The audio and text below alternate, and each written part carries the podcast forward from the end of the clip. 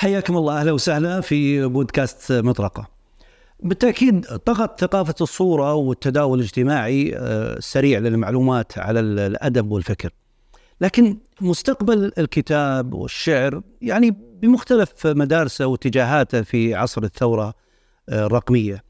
سنتحدث عن هذا سنتحدث عن مواضيع كثيرة ضيفنا اليوم هو الأديب والداعية والشاعر والكاتب فضيلة الشيخ الدكتور عائض القرني صاحب النفس الطويل في القصيدة العمودية والشعبية ورواية الشعر مؤلف كتاب لا تحزن وبالتأكيد هو حقيقة يعني آه، رائع في كل ما يكتب وبكل ما يتحدث فيه. أهلا وسهلا فضيلة الشيخ. أهلا وسهلا أخي الأستاذ الأديب رياض الودعان أبو فهد. وشكرا لك على جبر الخاطر جبر الله خاطر لا ما شاء الله. انت شيخنا رجعت شباب ما شاء الله. شكر الله لك. قل ما شاء الله ان عين حق إي ما شاء الله. أنا أتذكر اجتمع الشباب والوسامة فصارت عبر عجل يعني. أنا أتذكر رايتك قبل عدة سنوات. وأنا قلت قبل شوي لما شفتك شيخنا قلت ما شاء الله أنت متغير. طبعا للأفضل وبشكل كبير جدا. لا شكلا ولا موضونا ولا أناقة ما شاء الله. الله يعطيك الصحة هو شيخ ترى اللي ينظر بعينين جميلتين يشوف الشيء كله جميل في العالم وأنت من أولئك إن شاء الله. الله يطول عمرك. الله يسعدك الله شيخنا يعني معروف فضيلة الشيخ الدكتور عايض القرني بالدعوة بسرد قصص السيرة لكن في مسألة طلب العلم بالتأكيد لكن في مسألة الأدب والشعر تحديدا كيف كانت البداية؟ اولا ترى اولا نحمد الله ونصلي على النبي صلى الله عليه وسلم. شوف لا يأتي هواية أو موهبة إلا ولها أصول ولو كانت قليلة أو ضعيفة. أنا أذكر نحن يعني في الطفل في الجنوب كانت تستهويني العرضة الجنوبية وأحفظ قصائد إلى الآن. ومرة قفزت وأنا في ثاني متوسط وهذه قصة معروفة في القرى والمجاورة في عرضة والوالد كان موجود وسويت لي أبيات. وبعد منعني الوارد لأن فيه تفهم أحيانا في العرض أشياء حتى أذكرها. الآن ويذكرون الشعراء. في شعر مشهور مثلا صالح بن عزيز وسعد بن عزيز هؤلاء كنت أنا ذاك الوقت في المتوسط وكانوا هم كبار. المقصود أذكر أني أحب الشعر فهويته الشعر الجنوبي تعرف يعتبر على الجناس وال والشكر فوفدوا عندنا قلت يلا أن طلبنا وجه ربي سبحانه. كل هم كل هم صعيب يفرجه حي منصوبكم يعني شيخكم والدقرثارة والشعير والمتفرجة.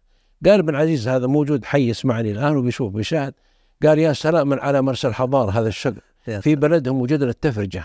حنا بالقرن نهزم كل غارة والعدو فيه قال نحرقه ومشى على هذا. الوالد في تدين وكان يرون إنه قد لا دخل الشاعر ويدخل في هج ولا شيء فأوقفني من ذلك. فتحولت إلى الشعر العربي ومس الله بالخير الدكتور إبراهيم الجوير الذي كان في مجلس الشورى. كان في معهد الرياض. أنا جيت أقول متوسط معهد الرياض. فدلني الصدق على الأدب العربي العمر فروخ من أولى متوسط. ثم أعطاني قال تستعير. فاستعرت كتاب الأغاني في ثاني متوسط. أفهم شيء وما أفهم شيء. فمن هنا صارت تجارب على كل حال هذا جهدي. يعني أعرف أن في شعراء كبار ما أقدر أجاريهم لكن هذا قصدي قصة أو بعض القصة في في الأدب. سبحان الله تعلقت بالمتنبي في مرحلة مراحل. وصرت أقرأ له وأحفظ بدون أني أقصد الحفظ لأن إذا أعجبني شيء يسمى تعرف الذاكرة معجبة. أحيانا إذا ما عجبني الشيء مهما أحاول ما أحفظه. فصار حفظكم الباري هوايتي في الأدب وهوايتي في إيش؟ في, في الكلمة الجميلة سواء نثرا أو شعرا. هذا باختصار يعني. تحب تستمع لازلت وتتمعن في الشعر سواء الشعبي أو الفصيح؟ أنا الكلمة الطي الجميلة تعجبني وتأسرني صدقني يا محب. إن بعض الألفاظ علم القرآن فهذا يعني البلاغة السامقة المعجزه في العالم. مثل ما يقول عبد الله بن قنون عالم المغرب. طبعا وعبد الله بن قنون أخذ الجائزة في الثقافة الفرنسية والثقافة العربية. كما تعرف وأعطى الملك الحسن الثاني أكبر عالم. يقول ما استهواني إلا الكتاب الخالد الأزلي فوق هو الإعجاز. ثم يأتي حديثه صلى الله عليه وسلم. أذكر قبل شهر اتصلت بزميل يسمعنا وبيتابع الدكتور ناصر الزهراني. قلت والله إني وقفت يومين أهتز أمام كلمة للنبي صلى الله عليه وسلم الله من أجمل كلماته في السنن مسند أحمد. قال له رجل يا رسول الله عبد الله الحبشي ما أجمل القتل؟ أشرف القتل. قال من عقر جواده وهرق دمه. بس شوف اللفظة يعني كذا. حتى يقول صلى الله عليه وسلم أوتيت جوامع الكلم. وفي لفظ اختصار للكلام اختصارا حتى حيا شوقي أمير الشعراء يقول للنبي صلى الله عليه وسلم فما عرف الفصاحة ذو بيان إذا لم يتخذك له كتابا. يقول لي ما يسلك طريقتك ويفهم من من لفظ من الوحي الذي بعثت به. ما يمكن أنه يمكن أن يكون فصيحا أو بليغا. فصرت سبحان الله كل ما جبتني قصيدة وقفت عندها كثيرا فتصير تتردد علي فاحفظها. أما القصيدة اللي فيها صعوبة أو أنها ضعيفة أو هزيلة سبحان الله تملها الذاكرة ولا توصل لها. وأنا أقول إن الإبداع وأنا أظن اول مرة أقول معك يا أبو فهد الإبداع هو عمل مشترك عالمي سواء في الشعب الشعبي أو العربي أو العرب أو العجم. كل أمم الأرض هذا الإبداع يسمى فيض إلهي يفيض به على الإنسانية. فتجد أحيانا بعض الغرب يأتون من شعرائهم بكلمات خالده تدوي في العالم. وبعض الشرق أنا قرأت حتى يدوي مترجم مثل دانتي شاعر إيطالي يقول بيت مملكة الأفكار. وأقرب السلامة طريقك إلى بيتك. تعرف السعد الشيرازي الإيراني؟ أنا ذهبت إلى إيران واستأذنت الأمير نايف لأن كنت عندي رساله الماجستير وفي زيد في نفسي إني أطلب أسألهم في مكتباتهم عن وهذا مسجل الزياره ومصورة عن السعد الشيرازي شاعر عالمي. شوف فارسي ولكنه من الشعراء العالميين. اللي جاء تعرف المقطوعة المعروفة أنا جيت بها في لا تحزن. حتى إن خاتم محمد خاتم الرئيس يوم جاء يسلم على الملك فهد يقول أنا وإياك يقول مترجم مترجم الإيراني مثل ما قال السعد الشيرازي وجاء في آخر البيت يقول هو قال لي المحبوب. هذا علقت بلغات العالم في في هيئة الأمم. قال المحبوب لما زرته من ببابي؟ قلت بالباب أنا. قال لي أخطأت. تعريف الهوى حينما فرقت فيه بيننا. نعم. ومضى عام فلما جئته أطرق الباب عليه مهنا قال من أنت؟ قلت انظر فما ثم إلا أنت بالباب هنا. قال لي أحسنت. تعريف الهوى وعرفت الحب فادخل يا أنا. خاتمة الجامعة يقول أنا وياك يعني الملك فهد سير أدخل يا أنا. يعني صارت وحدة يعني. فقضية شوف الأدب العالمي سواء عربي فصيح شعبي. الآن بعض الشعراء الشعبيين يجي بكلمات ما قالها كثير من شعرائنا المعاصرين أهل الفصاحة اللي يحملون الدكتوراه. وهم كثير في هذا. فأنا مع الكلمة الجميلة يا أخي سواء عربي أو شعبي يعني قصدي أو عامي أو غير ذلك من الكتب من الأدب المترجم العالمي. نعم. شيخنا ذكرت لك تحب العرضة خاصة التحدث عن المناسبات. لا زلت شيخنا زي الزواجات مثلا الأعياد. أنا إذا حضرت مثلا يمكن تجي شيلة فأقوم معهم يعني من باب تعرف المجامله وقد يكون. لكني ما ادخل أنا في الحفل لأن الأعراف القبلية مهما كان هي لازم نتأثر بها. ومسألة مكروه أو مسألة خلاف الأولى وتعرف العلم له مهما كان والدعوة مهما كان ولا اللي يعرض قد يكون أفضل منا. لكن لو حضرت أنا في مجلس جان شيله وأنا شاركت موجود في اليوتيوب وشيلات خاصه وطنيه مثل لبيك السلامة بيجي لها مجال ولا غيرها وبعضها ترى يجي لها تأثير وهذه يسمى شيلات حربية. وحماسية ما فيها بأس. في قصائد أكيد آه، كانت في نفسك خاصة أنا أتحدث مو الآن. خلينا نسترجع أيام الشباب مثلا. في قصائد آه، لا زالت آه، أثرت فيك بشكل كبير جدا؟ من القصائد العربية نعم. لها تاريخ عندي سبحان الله ومؤثر ويمكن بقولها في التفصيل بالتفصيل أول مرة معك. أنا مثلا الله يغفر للوالد رحت وأنا في ثالث أولى ثانوي أولى ثانوي. كنت في معهد معهد أبها أخذت مع عمرة وأنا علمت ابن الشيخ عبد المحسن بن عبد الله بن حميد قبل يمكن أسبوع في مكة. ويوم ما اعتمرنا بعد صلاة الفجر وإذا برجل أعمى هو الشيخ عالم. وإذا يقول أين الرواية أم أين الدراية؟ كم صاغه من زخرف منها وفي ومن لعب بهارج وأحاديث منمقة ليست بنبع ولا عدة ولا غرب. فالنصر في شهوب الأرماح لامعة بين الخميسين لا في السبعة الشغب وقفت وانتفضت شوية إلقاء مشايخ وعالم قلت أبوي من هذا اللي يلقي يسرد هذا؟ وعنده عسكري واقف هنا وعسكري. قال هذا عبد الله الشيخ عبد الله بن حميد رئيس الحرمين والد الشيخ صالح. قلت وحبيت القصيدة هذه؟ قلت وين أجد القصيدة هذه؟ فارجع يوم سألت المشايخ قالوا هذه أعظم القصائد لأبي تمام السيف أصدق أنباء من الكتب. تعرف إنه يقول يقول ابن القيم في طريق الهجرتين هي سبعون بيتا هي من أعظم القصائد. أعطاه المعتصم قال عدها. فعدها فتح فتح عمورية. فوجد سبعين بيتا فأعطاه على كل بيت ألف درهم ألف دينار ذهب خالص. يقول أبو تمام بعد يقول لدرجة أنه بيعدها وصلت ألف. لأنه سبعون. شوف الكلام يقول السيف أصدق أنباء من الكتب في حده الحد بين الجد واللعب بيض الصفائح لا سود الصحائف متونهن جلاء الشك والريب فالنصر في شهب الأرماح لامعة بين الخميس الجيشين لا في السبعة شهب من القصائد الخالدة عندي حتى أن البردوني شاعر اليمن عارضها في مربد في بغداد بذكرى مرور ألف سنة على أبي تمام. فرفع القافية هو وجابها باليمني طبعا يقول ما أصدق السيف اللي ممضه الكذب وأكذب السيف اللي مصدق الغضب. بجيبها باليمني لأنه اللغة الحميرية أثرت على البردوني.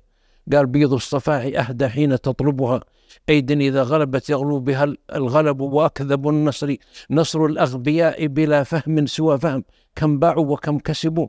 قالوا هم البشر الأرقى. اسمع. قالوا هم البشر الأرقى. وما أكلوا شيئا كما أكلوا الإنسان وشربوا مهلا فديت أبا تمام. تسألني كيف احتفت بالعدا حيفا أو النكب ماذا فعلنا؟ غضبنا كالرجال. ولم نصدق وقد صدق التنجيب والخطب هذه قصيدة خالدة. لأبي تمام قصيدة لقصة عندي. يعني يستحسن أن يذكرها معك. تعرف قصيدته في محمد بن حميد؟ البطل هذا الذي قاتل الروم. ترى فر الجيش وهو ثبت ما فر محمد بن حميد. قائد في وقت المعتصم وبطل من أبطال الأمة. عمره 32 سنة. يقول بس احموا ظهري وأعطوني السيوف. يقول مؤرخون تكسرت في يدي تسعة سيوف إلى العصر. وفر الناس ما فروا. فدك الروم دكوا الرماح في صدري. فمات شهيدا. فلما حملوا جنازته دخل بغداد. الآن بيلتقي المعتصم ويقولون المعتصم بكى. وخارج النساء على سطوح المنازل. قال أبو تمام قصيدة الذائعة الرائعة اللي يقولون ما قيل في المراثي مثلا. كذا فليجل الخطب. وليفدح الأمر فليس العين لم يفض معه عذره توفيت الآمال يعني ما عاد في بعد محمد يوسف المقتول. وأصبح في شغل على السفر السفر فتى كلما فاضت عيون قبيلة دما ضحكت عنه الحديث والذكر. تردى ثياب الموت حمرا من الدم. فما دجا لها الليل إلا وهي من سندس خضر. غدا غدوة والحمد ملء ردائه فلم ينصرف إلا وأثبات أثوابه الأجر لقد مات بين الطعن والضرب ميتة تموت تقوم مقام النصر إن فاته النصر وما مات. حتى مات مضرب سيفه من الضرب واعتلت عليه القنا السمر. فأثبت في مستنقع الهول رجله وقال لها من تحت خمصك الحجر الحشر. رفض يفر وقد كان فوت الموت سهل لو فر مثل الناس سهل. صحيح. فردوا عليه الحفاظ الحر المرق والخلق الوعر ونفس تخاف العار حتى كأنه هو الكفر. دون اليوم أو دون الموت أو دونه الكفر إلى أن قال دون العار ودون الكفر عليك سلام الله. وقفا فإنني رأيت الكريم الحر ليس له عمر ثوى طاهر الأردان. لم تبق روضة غداة ثوى إلا اشتهت أنها قبر. المناسبة اللي قصدي أنا كنت قتل الملك فيصل رحمه الله في ثاني متوسط. وركبت مع مامي في السيارة بروح جهة قصر الحكم لأن الناس مرتبشة وتعطلت الأسواق والبقالة أنا حضرت الجنازة علي في العود رحمه الله في المصلى العيد يعني. المقصود يفتحون الراديو ولا أحد مدري عايض الردادي أو منصير فضيري كليهما مذيعان يتداولون. فيقول أحدهم كذا فليجل الخطب وليفتح الأمر. وتضرب قصيدة من إبداعها.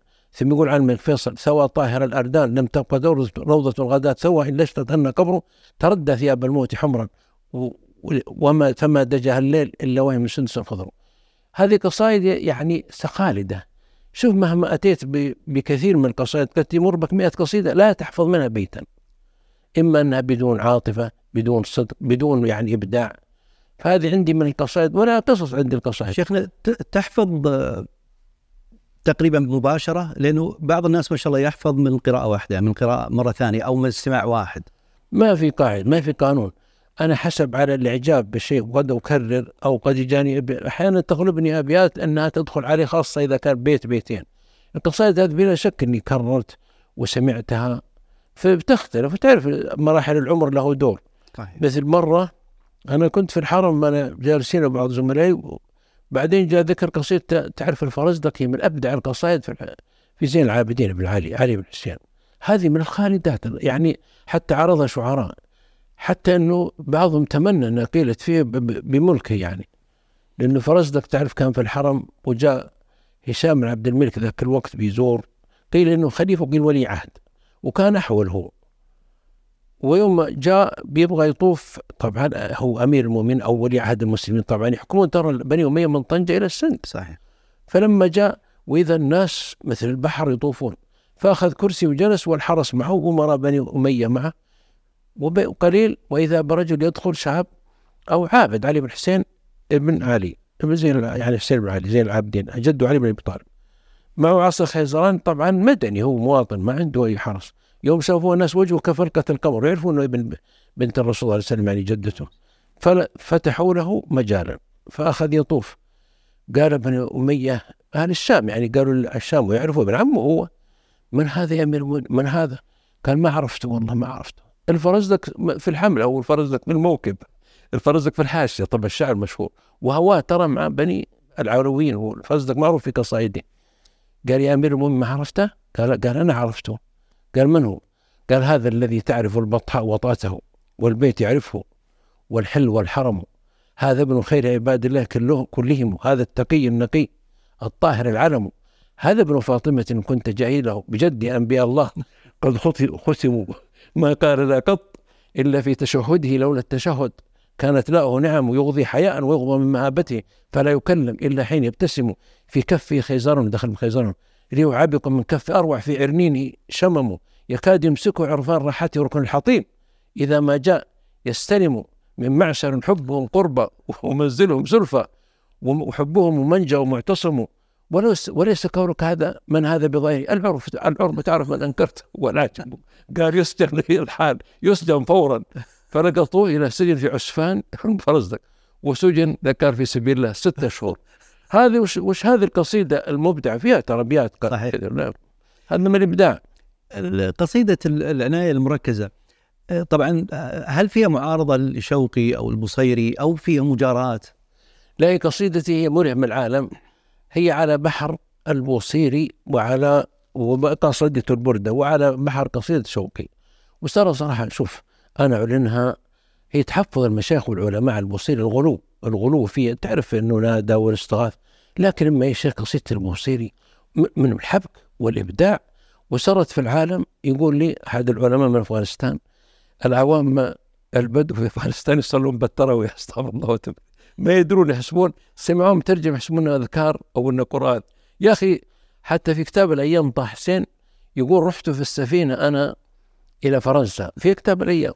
وحنا راكبين وإذا منشد ينشد امن تذكر جيران بذي سلمي مزجت دمعا جرى من مقلة بدمي. شوف الإبداع. الآن لو تفتح اليوتيوب ما من منشدين ولا شعراء ولا علماء في المغرب العربي في المشرق في اليمن في مصر إلا مذهولين من هذه القصيدة. حتى يوم استحل في مدح الرسول صلى الله عليه وسلم بغض النظر عن طبعا الغلو نحن ضد الغلو لا تغلو في دينكم ضد لكن نتكلم عن الإبداع. بعض الناس سامحني حتى من المشايخ يحط الإبداع مع التدين. يقول هذه قصيدة فيها دين فهي أكثر إبداع. لا يا حبيبي أصلا إذا كان بهذه المسألة قصيدة مؤذن المسجد أفضل من قصيدة شوقي أو قصيدة أي عامي مصلي أفضل من قصيدة لا الإبداع شيء آخر. صحيح. نحن نتكلم عن الإبداع يقول من تذكر جيران بذي سلم مزجت دمعا جرى من منقلة بدم يا مهبة الريح من تلقاء كاظمة وأومض البرق في الظلماء من أظمي فما لعينيك. إن قلت ففهمت وما لقلبك أن تستفق تجاهمي مولاي صل وسلم ما أردت على على رسولك خير الرسل كلهم. مشى عليها شوقي لكني أعتبر هذه ممتازة وشوقي بالنسبة له في الدرجة السياحية إذا كان مع نظام الطيران. شوقي ما قصر مشى لكنه تكرير ذاك إبداع. هو يقول شوقي أسرى بك اللي يقول ريم على القاع بين البان والعالم حل سفك دمي في الأشهر الحرم رمى قضاء بعين جوذا أسدا يا ساكن القاع ساكن الجمل. يقول فيها أسرى بك الله ليلا إذ ملائكة الرسل في المسجد الأقصى. على قدمي عليه الصلاة والسلام. حتى بلغت مكان لا يطار له على جناح ولا يسعى على قدمي وقيل كل نبي عند رتبته ويا محمد هذا العرش فاستلمي. كم تحفظ من القصائد؟ نقدر نحدد رقم معين؟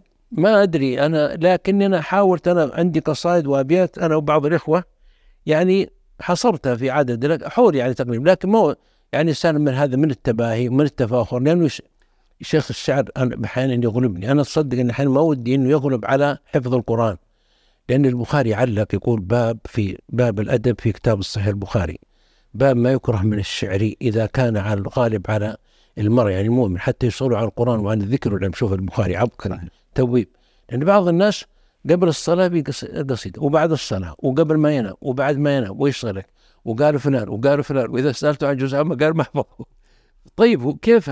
هو الشعر يبغى له مجال ويبغى له وقت. قد علم الله كل قد علم كل الناس مشربهم فبلا شك إنه يعني لكن الحمد لله إنه موجود يعني. الشعر العربي وش فيه غير القافيه والوزن؟ يعني قبل شوي قلت في معاني كبيرة جدا ممكن ما يفقهها الكثير من الناس لكن أنا ودي أسمع منك الشيخ الشعر العربي شيء فن آخر خرج على العالم ولذلك يرى كثير من الأدباء حتى الأدباء المحايدين أو غير المسلمين يتكلموا في الأدب مثل محمد أسد وغيره أن الشعر العربي فائق يعني مثل تفوق اللغة العربية بين اللغات. يعني اللغة العربية بعضهم يكون أربعة مليون كلمة بالمفردات وكذا والإنجليزي حول أربعين اللغة العربية نقول أن لغة الصورة والسيرة والذات والإيحاء والأداء والجمال. ولذلك الله أنزل بها كتابه. لكن الشاهد هنا شيخ الشعر العربي شيء. وإذا إذا جرد الشعر العربي من القافية والبحر نعرف أنه كلام سواليف. حتى لو قالوا التفعيل التفعيلة ماتت. شوف الشعر الحر مات. كان قبل عشرين سنة عشت أنا وأندية وحاولوا يفهمونا. ويجيك الشاعر وحنا ننام في القاعات. يقول حبيبتي يا بعوضة الليمون تنام في جفن الليل تطير من غصن إلى غصن. سوالف أبشر. قلت وش هذا؟ قال قصيدة. طيب فين البحر؟ هذه مثل قصيدة الذباب موقف سواليف انت لو فتحت الآن عليهم سواليف قال هذا شعر التفعيلة. قال جئت مطمئنا من غسق الليل أتيت من الحاضر حضرت من الماضي استقيت لكنني أتيت. وخذ من هذا الكلام. كل من الناس شعراء أجل لا لا لكن تستمع لهم حتى تعرف إيش اللي الناس سمعنا وحضرنا وسمع الناس وقاموا عليه. لكن بعض الأدباء عندنا في السعودية مثل بن إدريس وبن خميس قال انتظر بهم الزمن وانتظرنا عشر سنة ما ترى ما تمشي الآن. يعني راحت فقضية لكن لا يكفي بس البحر والقافي لكن الإبداع الشاعري في الخيال موهبة ولا كل ينظم الآن بعض المشايخ ينظمون ترى. ولكنه نظم النظم ليس شعر لكن المتنبي يوم يأتي يحب يقول قصيدة يا شيخ يعني بيت المتنبي أحيانا يعاد أربعة دواوين. يوم راح يحمد كافور أنا حتى محمود شاكر في كتاب ينال عليه جائزة الملك فيصل مع المتنبي. قال من يتصور هذا الإبداع يجيب بيروح عند كافور يقول فجاءت بنا إنسان عين جاءت بنا إنسان عين زمانه وخلت بياضا خلفه ماك يقول أنت أسود لكنك مثل نون العين الأسود في العالم وترى الأبيض هذا اللي في العين ما في ما في بركة ولا خير ترى العالم كله مثل هذا ثم يقول فتى ما سرينا في ظهور جدودنا إلى عصره إلا نرجى التلاقي. أنا سألت الدكاترة ومشايخ قلت حلوا لي البيت. قالوا نبغى نروح للشرح نشوف. اسأل العالم الآن يقول فتى يقصد كفر ما سرينا في ظهور جدودنا إلى عصره إلا نلقى نرجى التلاقيا مدح الواحد قصدي الواحد شرح هذا البيت وعندي في خمس مجلدات هنا. والشيخ يقول معنا يقول يقول معلق دكتور لبناني يتعلق على الشرح الواحد. قال هذا معنى أسطوري. مثل ما قال سبحانه وتقلبك في ظهور الساجدين. وتقلبك في الساجدين يعني الرسول صلى الله عليه وسلم يقول أنت يا كافور ما أنجبتنا آباؤنا من ظهور أجدادنا وظهور آبائنا إلين جينا في الحياة إلا علشان نسلم عليك. طبعا هو كذب وفي. لكن هو كذا الشعر أكذب وأعذبه لكن كذا البلاغة.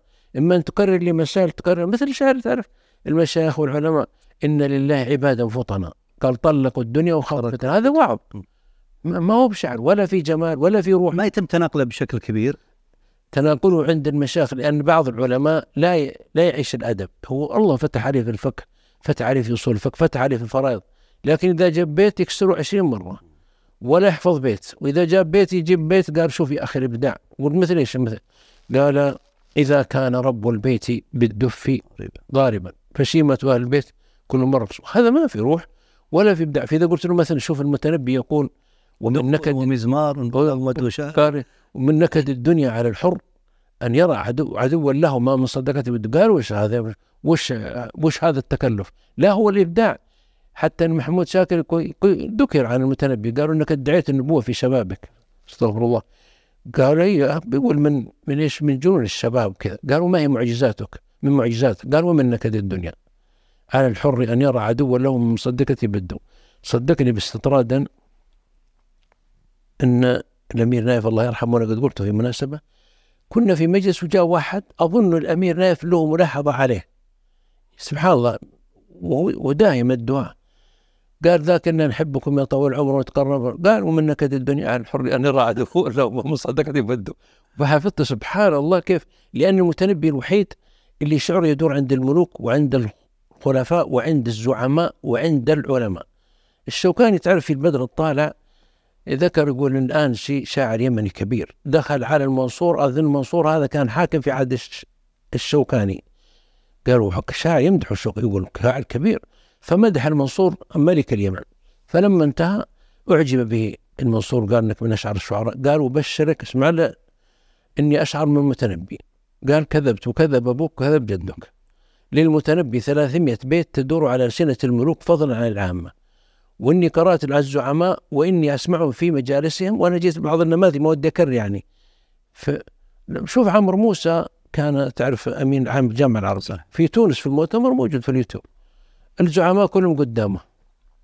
يوم جاء قبل ما يسلم وقال شيء قال الرأي قبل شجاعة الشجعان. هو أول وهي المكان الثاني. فإذا هم اجتمع لنفس حرة بلغت من عليها أي مكان. هذا هو الإبداع. الإبداع يقول يكون على ألسنة العامة. مطروق مثل الشعر الشعبي الآن تجد مثل محمد آه الله يرحم محمد أحمد السديري. شعره مطروق. أنا قبل أظن قبل المغرب يقول كذا يقول كم كم واحد له غاية مهرجها. يكنها له للاثنين محتاج. وش هذا التعبير؟ وش هذا السجون؟ وش هذا الإبداع؟ يقضب عليك المخطية من حججها. حلو النباه وقلبها أسود من الصاج. يقول بعض الناس يجيك منافق ويظهر لك الجميل وكذا وقلبه أسود من الصاج حقدا وحسد. وش هذا التعبير الفائق؟ ولذلك خلد هذا الشعور. ومثله كثير من شعرائنا سواء العربيين أو أو الشعبيين. إيش القصائد اللي لا زالت يعني آه، أنت تعتقد أنها فعلا خالدة بالنسبة لك سواء من منطوقك أو آه، نقلا؟ لا النقل مثل معلقات ترى أن خالد العرب لا تجتمع للعقلاء العرب والأدب. صلوا. ليس في العالم أمة نصبت أسواقا وحكماء إلا العرب للقافية والشعر في سوق عكاظ يستقبلون كل سنة شعراء العرب واللي يحكمون شعر كبار مثل النابغة وغيره وغيره. شوف الآن مثل معلقة امرئ القيس شيء قطعة من السحر والأدب الراقي اللي ما يرتقى إليه. حتى بعضهم يقولون ما ارتقى الشعراء حتى المتنبي المتنبي في مجموعة له صاحب حكمة. لكن كيف أنا أبكي من ذكرى حبيب المنزلي بسقط اللواء بين الدخول في حومل. يا أخي في أبيات عجب أنا أذكر لك شيء يقول الشعبي تعرف الشعبي عالم محدث كبير. يقول دعاني عبد الملك بن مروان حضر على أنه عالم هو من درجة الحسن البصري وسعيد المسيب محدث ولكنه أديب. قال فلما جلست قال وإذا بالأخطل النصراني تعرف سكير خمير دخل. قلت الله المستعان. بيقولوا لأنه بينكب ذاك ما يجيب كلام ولا شيء. قال عبد الملك بن مروان ما أحسن؟ يقول الأخطل ما أحسن من وصف الليل؟ ما أجمل من وصف الليل من الشعراء. والأخطل راوية وحافظ ومن الشعراء الكبار. هو في درجة جرير والفرزدق قال الأخطل يا أمير المؤمنين أجمل من وصف أو أبدع من أوصف وصف الليل هو النابغة. قال حيث يقول قال يقول كليني لهم يا أميمة ناصبي ولئن قاسيه بطيء الكواكب. تطاول. حتى قلت ليس بمنقض وليس الذي يرعى النجوم بعيبي. وصدر أراح الليل. عازب همي تضاعف فيه الحزن من كل جانب. علي العمر عمرو بن هند. نعمة بعد نعمة لوالده ليست بذات عقارب. رقاق النعال طيبا حجزاتهم. يحيون بالريحان يوم السباسب ولا عيب فيهم. غير أن سيوفا بهن فلول. من قراع الكتائب تورثنا من أزمان يوم حليمة. حليمة بعدين لها قصة. إلى اليوم قد جرب كل التجارب قال فالتفت في الخليفة. قال الشعبي قلت لا يا أمير المؤمنين. قال ما؟ قلت أجمل من وصف الليل امرؤ القيس. قال حيث يقول حيث يقول وليل كصدر وليل كموج البحر أرخى سدوله علي بأنواع الهموم ليبتلي. فقلت له لما ترادف لما ترادف فيضه ونأى بعجاز ونأى بكالكلي واردف عجازا ونأى بكالكلي. هل أيها الليل الطويل الأنجلي بصبح ومن الصباح منك بأمتلي قال فبدأ يزحف. قال هذا هو الشعر هذا هو الشعر. قال فلما غفل عبد الملك قال الأخطل احذر لا تركبني على قومك والله فإني أوزكك أنت قومك يعني بالهجاء قال فانسللت خوف من صليط. قال وختمت واستأذنت من الخليفة. فصدق الشعبي وعبد الملك. قصدي شوف هي في المعلقة. يقول الزمخشري أظن يا شيخ انه بعض العلماء قدم قصيدتها امرأ القيس قصيدة ثانية يقول أنعم صباحا أيها الطلل الباري. هذا ليست المعلقة هذا الثانية. بعض قد وهل يعما من كان في العصر الخالي؟ وهل يعما إلا سعيد منعم قليل الهموم لا لا يبيت بأوجاري مشى فيها؟ نعم. طيب من القصائد اللي اللي فعلا أنت متأثر فيها بالنسبة لقصائدك أنت شيخنا؟ والله على حسب أنا جهدي على حسب اللي أستطيع. أنا عندي ثلاث في في أمة واحدة في ملهم العالم عن الرسول صلى الله عليه وسلم على بحر وقافة شوقي وعلى آه والوزن. تعرف هي البحر الكامل أنا قلت قلت أنصت الميمية جاءتك من أمامي مدادها من معاني نون والقلم. سالت كريحة صب في محبتكم فيضا تدفق مثل العمل إن كنت أحببت عليه الصلاة والسلام. مثلك في بدو وحضر وفي عرب وفي عجم فلست فناظري من منظر حسن ولا تفوه بالقول السديد فمي. ما نحن قبلك إلا نقطة غرقت في اليم أو دمعة خرساء في القدم أكاد أقتلع الآهات من حرك إذا ذكرتك أو ارتاع من ندمي. نصيحتك للشعراء. والله نصيحتي للشعراء أولا اللي ما عنده موهبة لا يتعب نفسه لأنه بس بيعرض نفسه للإحراج. ولهجوم الأدباء والشعراء. أنا رأيت بعض الناس انسحب في الأخير لأنه هو يعني وهم نفسه أوهم نفسه أنه شاعر وزين له زملاء أنه شاعر فدلهما بغرور فزادهم رهقا فقالوا أنت شاعر الدنيا وأنت معجزة فتكلم وهو ليس موهوبا وليس بشاعر. فلما مشى ضحك عليه الجمهور. ولذلك تعرف ابن جدران يقول لا تسمع في السديس ولا تسمع ولا في محمد عبد يقول أنت يقول اشغلتنا لا حنا سمعنا لمحمد السديس في القرآن ولا محمد عبد يعني اشغلتنا يقول ياخذ نشاط حتى يبدأ الكبده يعني يبدأ الكبد. فهذا مثل الشعراء الشيخ سوف يوصف من الزمن فقبل قبل ما تحرج نفسك لا تصدق يا شيخ أنت الشاعر ترى موهوب يتدفق عنده الشعر الصور البلاغية وتجده شاعر. الأمر الآخر أن يكون عنده ضمير يحاسب أو رب يعني ربه سبحانه وتعالى ومبادئ يعني بعضهم يتهتك يا شيخ. بعضهم يهجو في الاعراض بعضهم يسب بعضهم يسقط سقوطا ذريعا لأن المساله المبدع مسألة خلق يعني مبادئ كبرى مبادئ عظمى.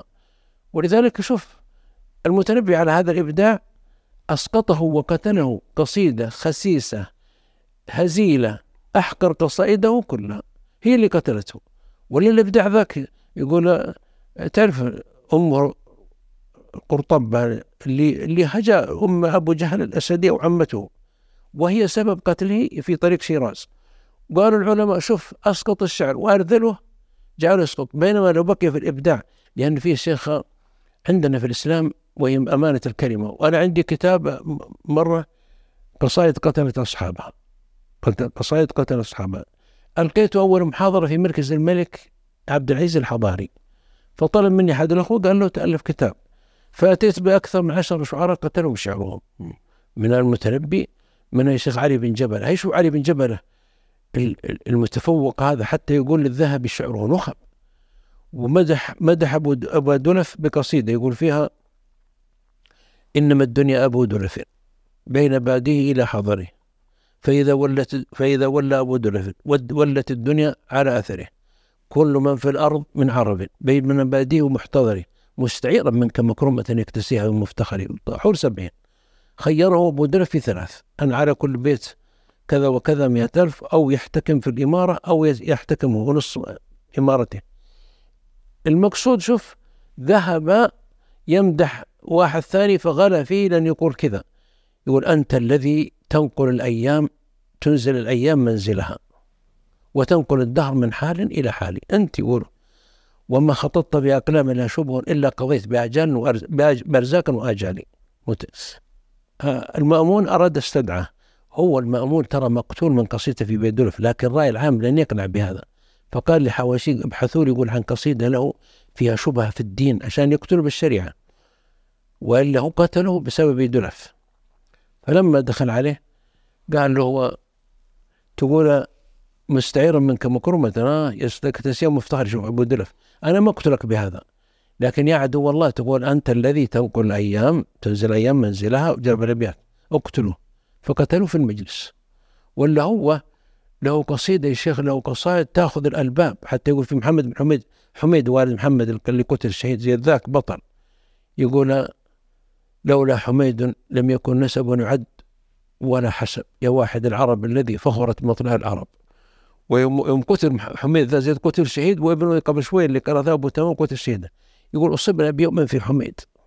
لو أنه أصيب الدهور عروش الدهر أضحت تضعضعوا وأدبنا ما أدب الناس قبلنا ولكنه لم يبقى للصبر موضع. قصدي هذه والأمر الثالث يا محب أنه أنه لا يطغى الشعر على رسالة الإنسان في مبادئ في أشياء في أعمال أن يقدمها. ولكن أنا نصيحتي أن يجود الإنسان قصائده. يعني ما هو معقول. أنا اجد بعد الشباب الان صاروا شعراء ما بقي وصل عمره 30 عنده أربع دواوين. طيب المتنبي كله في حياته طلع ديوان 5600 بيت. طيب متى أمداك تقول هذا؟ ويفتتحون مصنع السكر سوى قصيدة. وحفل رابعه ابتدائي عندهم تخرج سوى قصيدة. تزوج أخوه سوى قصيدة. وش هذا أنت؟ حتى الشركة الوطنية للدواج الراجعي ما سوت كذا. يعني كذا. بدون يعني وهو ينظم أصلا. وحتى يصفقون له قال احد يجون يحضروا. قلت يا أخي ما هو بشعر هذا. اللي يحضر مساكين ولو كانوا مشايخ فضلاء لكن ما يعرفون الشعر الشعر ولا يدركون الشعر حتى أنهم ير... حتى هو نظم عندهم. أنا مثلا أقرأ بعض التراجم العلماء سواء علماء يعني جوب علماء في علماء نجد وعلماء المملكة وعلماء مصر قال وكان هذا الشيخ شاعرا كبيرا فحلا. وجاب قصائده وإذا هي نظم تمام أبشرك. زي كلامنا لفظ مفيد كاستكم. واسم وفعل ثم لفظ كلمة. مثل نظم ابن ابن مالك. لا يا إخوان لا تقول هذا هذا ما هو شعر. الشعر انه تكون قصيدة باقعه سارية في الناس يعني مخلدة. مثل تعرف القصائد بلا شك مثل عصر دول أربعة شعراء. يعني سار شعر مثل زار قباني. قصيدته في دمشق هذا. قصيدته في تونس. أنا رحت عند التوانسة سلمت عليهم وفي حطوني في ساحة في تونس. صدق أنهم يردون معي الشباب مثلا عارفين يقول يا تونس الخضراء شوف الشعر اللي ولا بلاش؟ يا تونس الخضراء جئتك شاعرا وعلى جبيني وردة وكتاب إني الدمشقي الذي عشق الهوى أن الهوى لا يكون ياب قمر دمشقي يسافر في دمي وسنابل وخلماء وقباب والحب يبدأ من دمشق. فأهله عبدوا الجمال وذوبوه وذابوا والماء يبدأ من دمشق. فإنما أسرت تراسك جدول ينساب ودمشق تهدي العروبة لونه وباب تشكل الأحزاب. إلى أن يقول سحرية العينين يا قرطاجة. إحنا زرنا قرطاجة وتقهوينا فوق؟ هو القصر لكن في مكة فوق في الجبل. يضرب علينا السحاب من فوق الرداد والبحر الأبيض ضرب الموج علينا في السور. وإلى الجو كذا. قلت معذور زار قال سحرية العينين يا قرطاجة شاب الزمان. وأنت بعد شباب ويا ساكنة البحر في قرطاجة. جفلها وتفرق الأصحاب. قصيدته في دمشق يا شيخ العلماء كبار علماء محدثين صاروا يحفظونها في الفصول.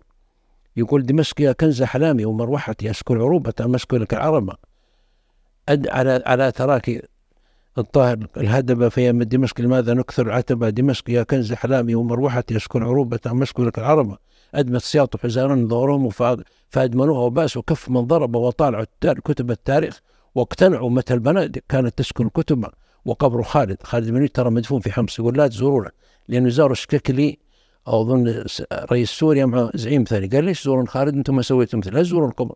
وقبر خالد في حمص إنه لامسه فيرجف القبر متوني غضبا يا ابن الوليد ألا سيف تؤجرنا فإن اسيافنا قد أصبحت خشبا ثم يقول فلا خيور بني حمدان راكسة زهوا ولا المتنبي مأل حلبا هذا هو الشعر الخالد والجواهري أيضا مبدع. أي مبدع شوقي ما ننكر بلا شك. والبردوني شاعر اليمن يمكن تقول الأربعة هؤلاء في المقدمة. قصدي إنه يا أخي خالد شعر الناس ما راعوهم يسأل ليس لمناصبهم ولا لكن يفر الافراد يبدع يعني قصدي الإبداع. البردوني يا شيخ فقير في اليمن وأعمى لكن فرض نفسه إلى أن استضاف في بغداد في المربد بحضور رؤساء العراق يستضاف في تونس في ليبيا في السعودية. يوم جاء في السعودية في جدة الدولة احتفت بمجيئه هو وعبد العزيز المقال الدكتور وعبد إبراهيم الحضراني وقالوا يستقبل محمد الجاسر علامة الجزيرة.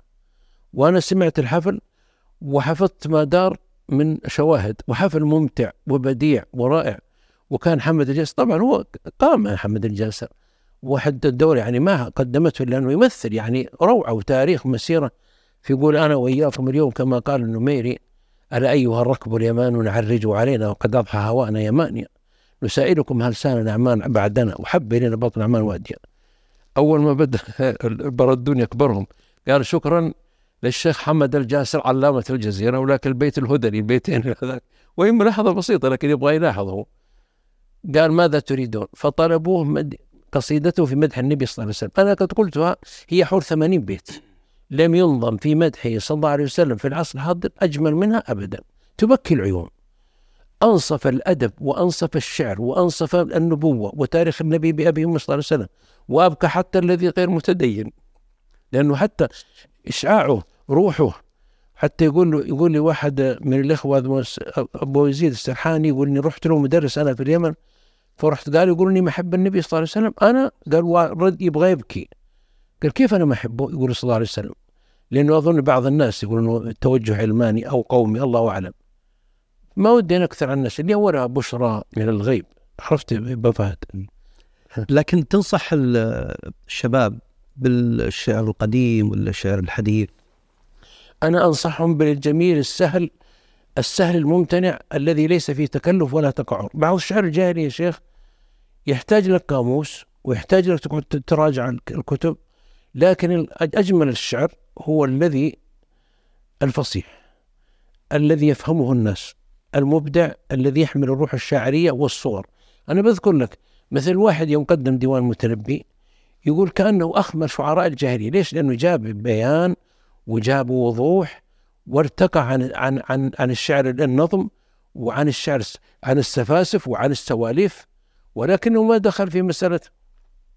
قال مكر مفر مقبل مدبر معا كجلمود صخر الحطول هذا أشوى. لكن اليوم تروح في بعض الشيخ أشعار حتى يقول العشاء من قصيدة عدها كان من المقامات. ودع هريرة إن الركب مرتحل وهل تطيق ودعني أيها الرجل وقد غدوت إلى الحانوت يتبعني شاو مشل شلوش مشل سول. يقول يجتنب يقول شاعر سلسل وشاعر بلبل وشاعر وشاعر سلسل وشاعر زلزل. فليتهم سكتوا كلهم وشاعر قلقل. أما الذي قلقل فالمتنبي. هي بالله عليك يا أخي الإبداع والعقل ذا يقول عباكرة لهم سقطات. مثل بيت القصر تجد فيه مجلس مقلط وفيه دورة مياه أكرمك الله ولو وش وجهه على هذا؟ يقول. يقول فقلقلت بالهم الذي قلقل الحشا. قلاقل عيس كلهن قلاقل. قالوا ليته ريحنا وليته نام تلك الليل. هي وش هذا في الإبداع؟ لأنه جامع العجل يبغى يعني يبغى يصور نفسه. هو حتى لو كان هو مبدع وشاعر العربية لكن البيت هذا عند كل النقاد. قالوا هذا خلاص يدلك على العبقرية يجي لها سقطات. فقلقلت بالهم الذي قلقل الحشا قلاقل عيس كلهن قلاقل. يا وش ذا؟ ولا الشعر يسلسل هذه مثل صوت صفير البلبلي وما بعد. نعم هذا التكلف. لكن يدور أنا ما هو بحكمي حكم الشراح الآن كلهم وهم صدقوا وادباء كبار. مثل أبو تمام. مثل أبي تمام. نام ليلة في خراسان يبغى يجيب قصيدة. فيقولون جلس يتقلب على بارية إلى قرب الفجر قال سلمى سلمت من العاهات ما سلمت سلام سلمى وما قد أورق السلم. قالوا ليت ونام وريحنا جاءنا بالحمى من هذا البيت. هيس وش في سلمى سلمت من العاهات ما سلمت سلام سلمى وما قد أورق السلم. وش فيها من الدع؟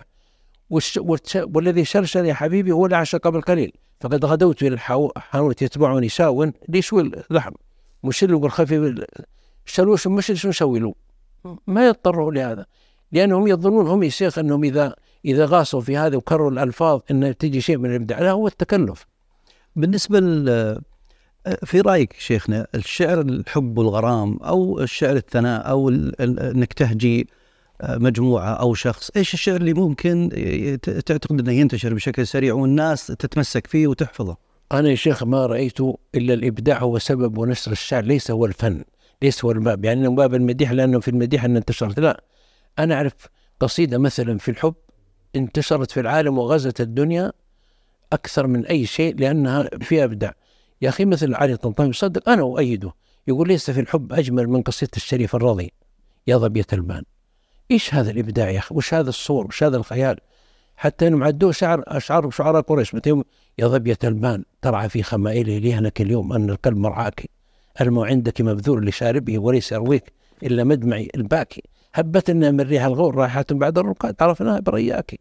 ثم انثنينا إذا ما هزنا طرب على الرحال تهللنا بذكراك سهم أصاب وراميه بذي سلم بن بالعراق قد قبعت مرماك. كأن عينك شوف الصورة. يوم الجزء تخبرنا عن المحبين من أسماء قتلاك. وعد لعينيك عندي ما وفيت به يا طالما كذبت عيني. عيناك لو كانت اللمة السوداء أنا شاب. من عدد يوم الغميم لما أفلت أشراك سقى منا سقى منا وليالي الخيف ما شربت من الغمام. وحياها وحياك إذ يلتقي كل ذي دين وماطله منا ويجتمع المشكو والشاكي. شيخنا اللي اللي يحفظ الشعر ممكن أنه يطلق شعر مثلا يبدع في الشعر؟ ليس بالضرورة. الأصمعي حفظ آلاف مؤلفة وشعره نظم ما يمسي إلى الباب. فليس بالضرورة. وأعرف رواة أنا موجودين يحفظون كثير لأن مو لابد أصل موهبة يا محب يوم تقول حب له الشيخ الإبداع شوف في نجد أتى شعر يقول علي طنطاوي لا يوجد في القاموس في قاموس اللغة العربية شعراء تغنوا مثل شعراء نجد. شوف مثلا آه عروة بن حزام يوم يقول جبل فكبرت للتوباد التوباد جبل كانوا في الأفلاج وانت تعرف يعني. فكبرت للتوباد حين رأيته وكبر الرحمن حين رآني. فقلت له أين الذين عهدتهم بطيبة إخواني وطيب زماني؟ فقال مضوا واستلحقوني محالا ومن الذي ومن ذا الذي يبقى؟ آه، فمن على الحدثان إلى أن يقول كأن قطاة علقت بجناحها على كبد من شدة الخفقان. جعلت لعراف اليمامة حكمه وعراف نجد إن هما شفياني فهو والله ما من ركية يعلماني ولا شربة إلا بها سقياني. فقال شفاك الله.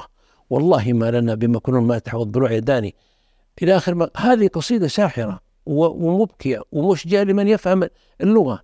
حتى شوف شوقي ترى ما زار نجد ولا زار جبل التوبات. جاء أتى بقصيدته المشهورة هذه غنية وانشدت جبل التوبات حياك الحياة وعشان هذا الأبيات جبل التوبات حياك الحياة وسقى الله زمانا ورعى فيك ناغين الهوى في مهدي ورضعناه فكنت المرضع.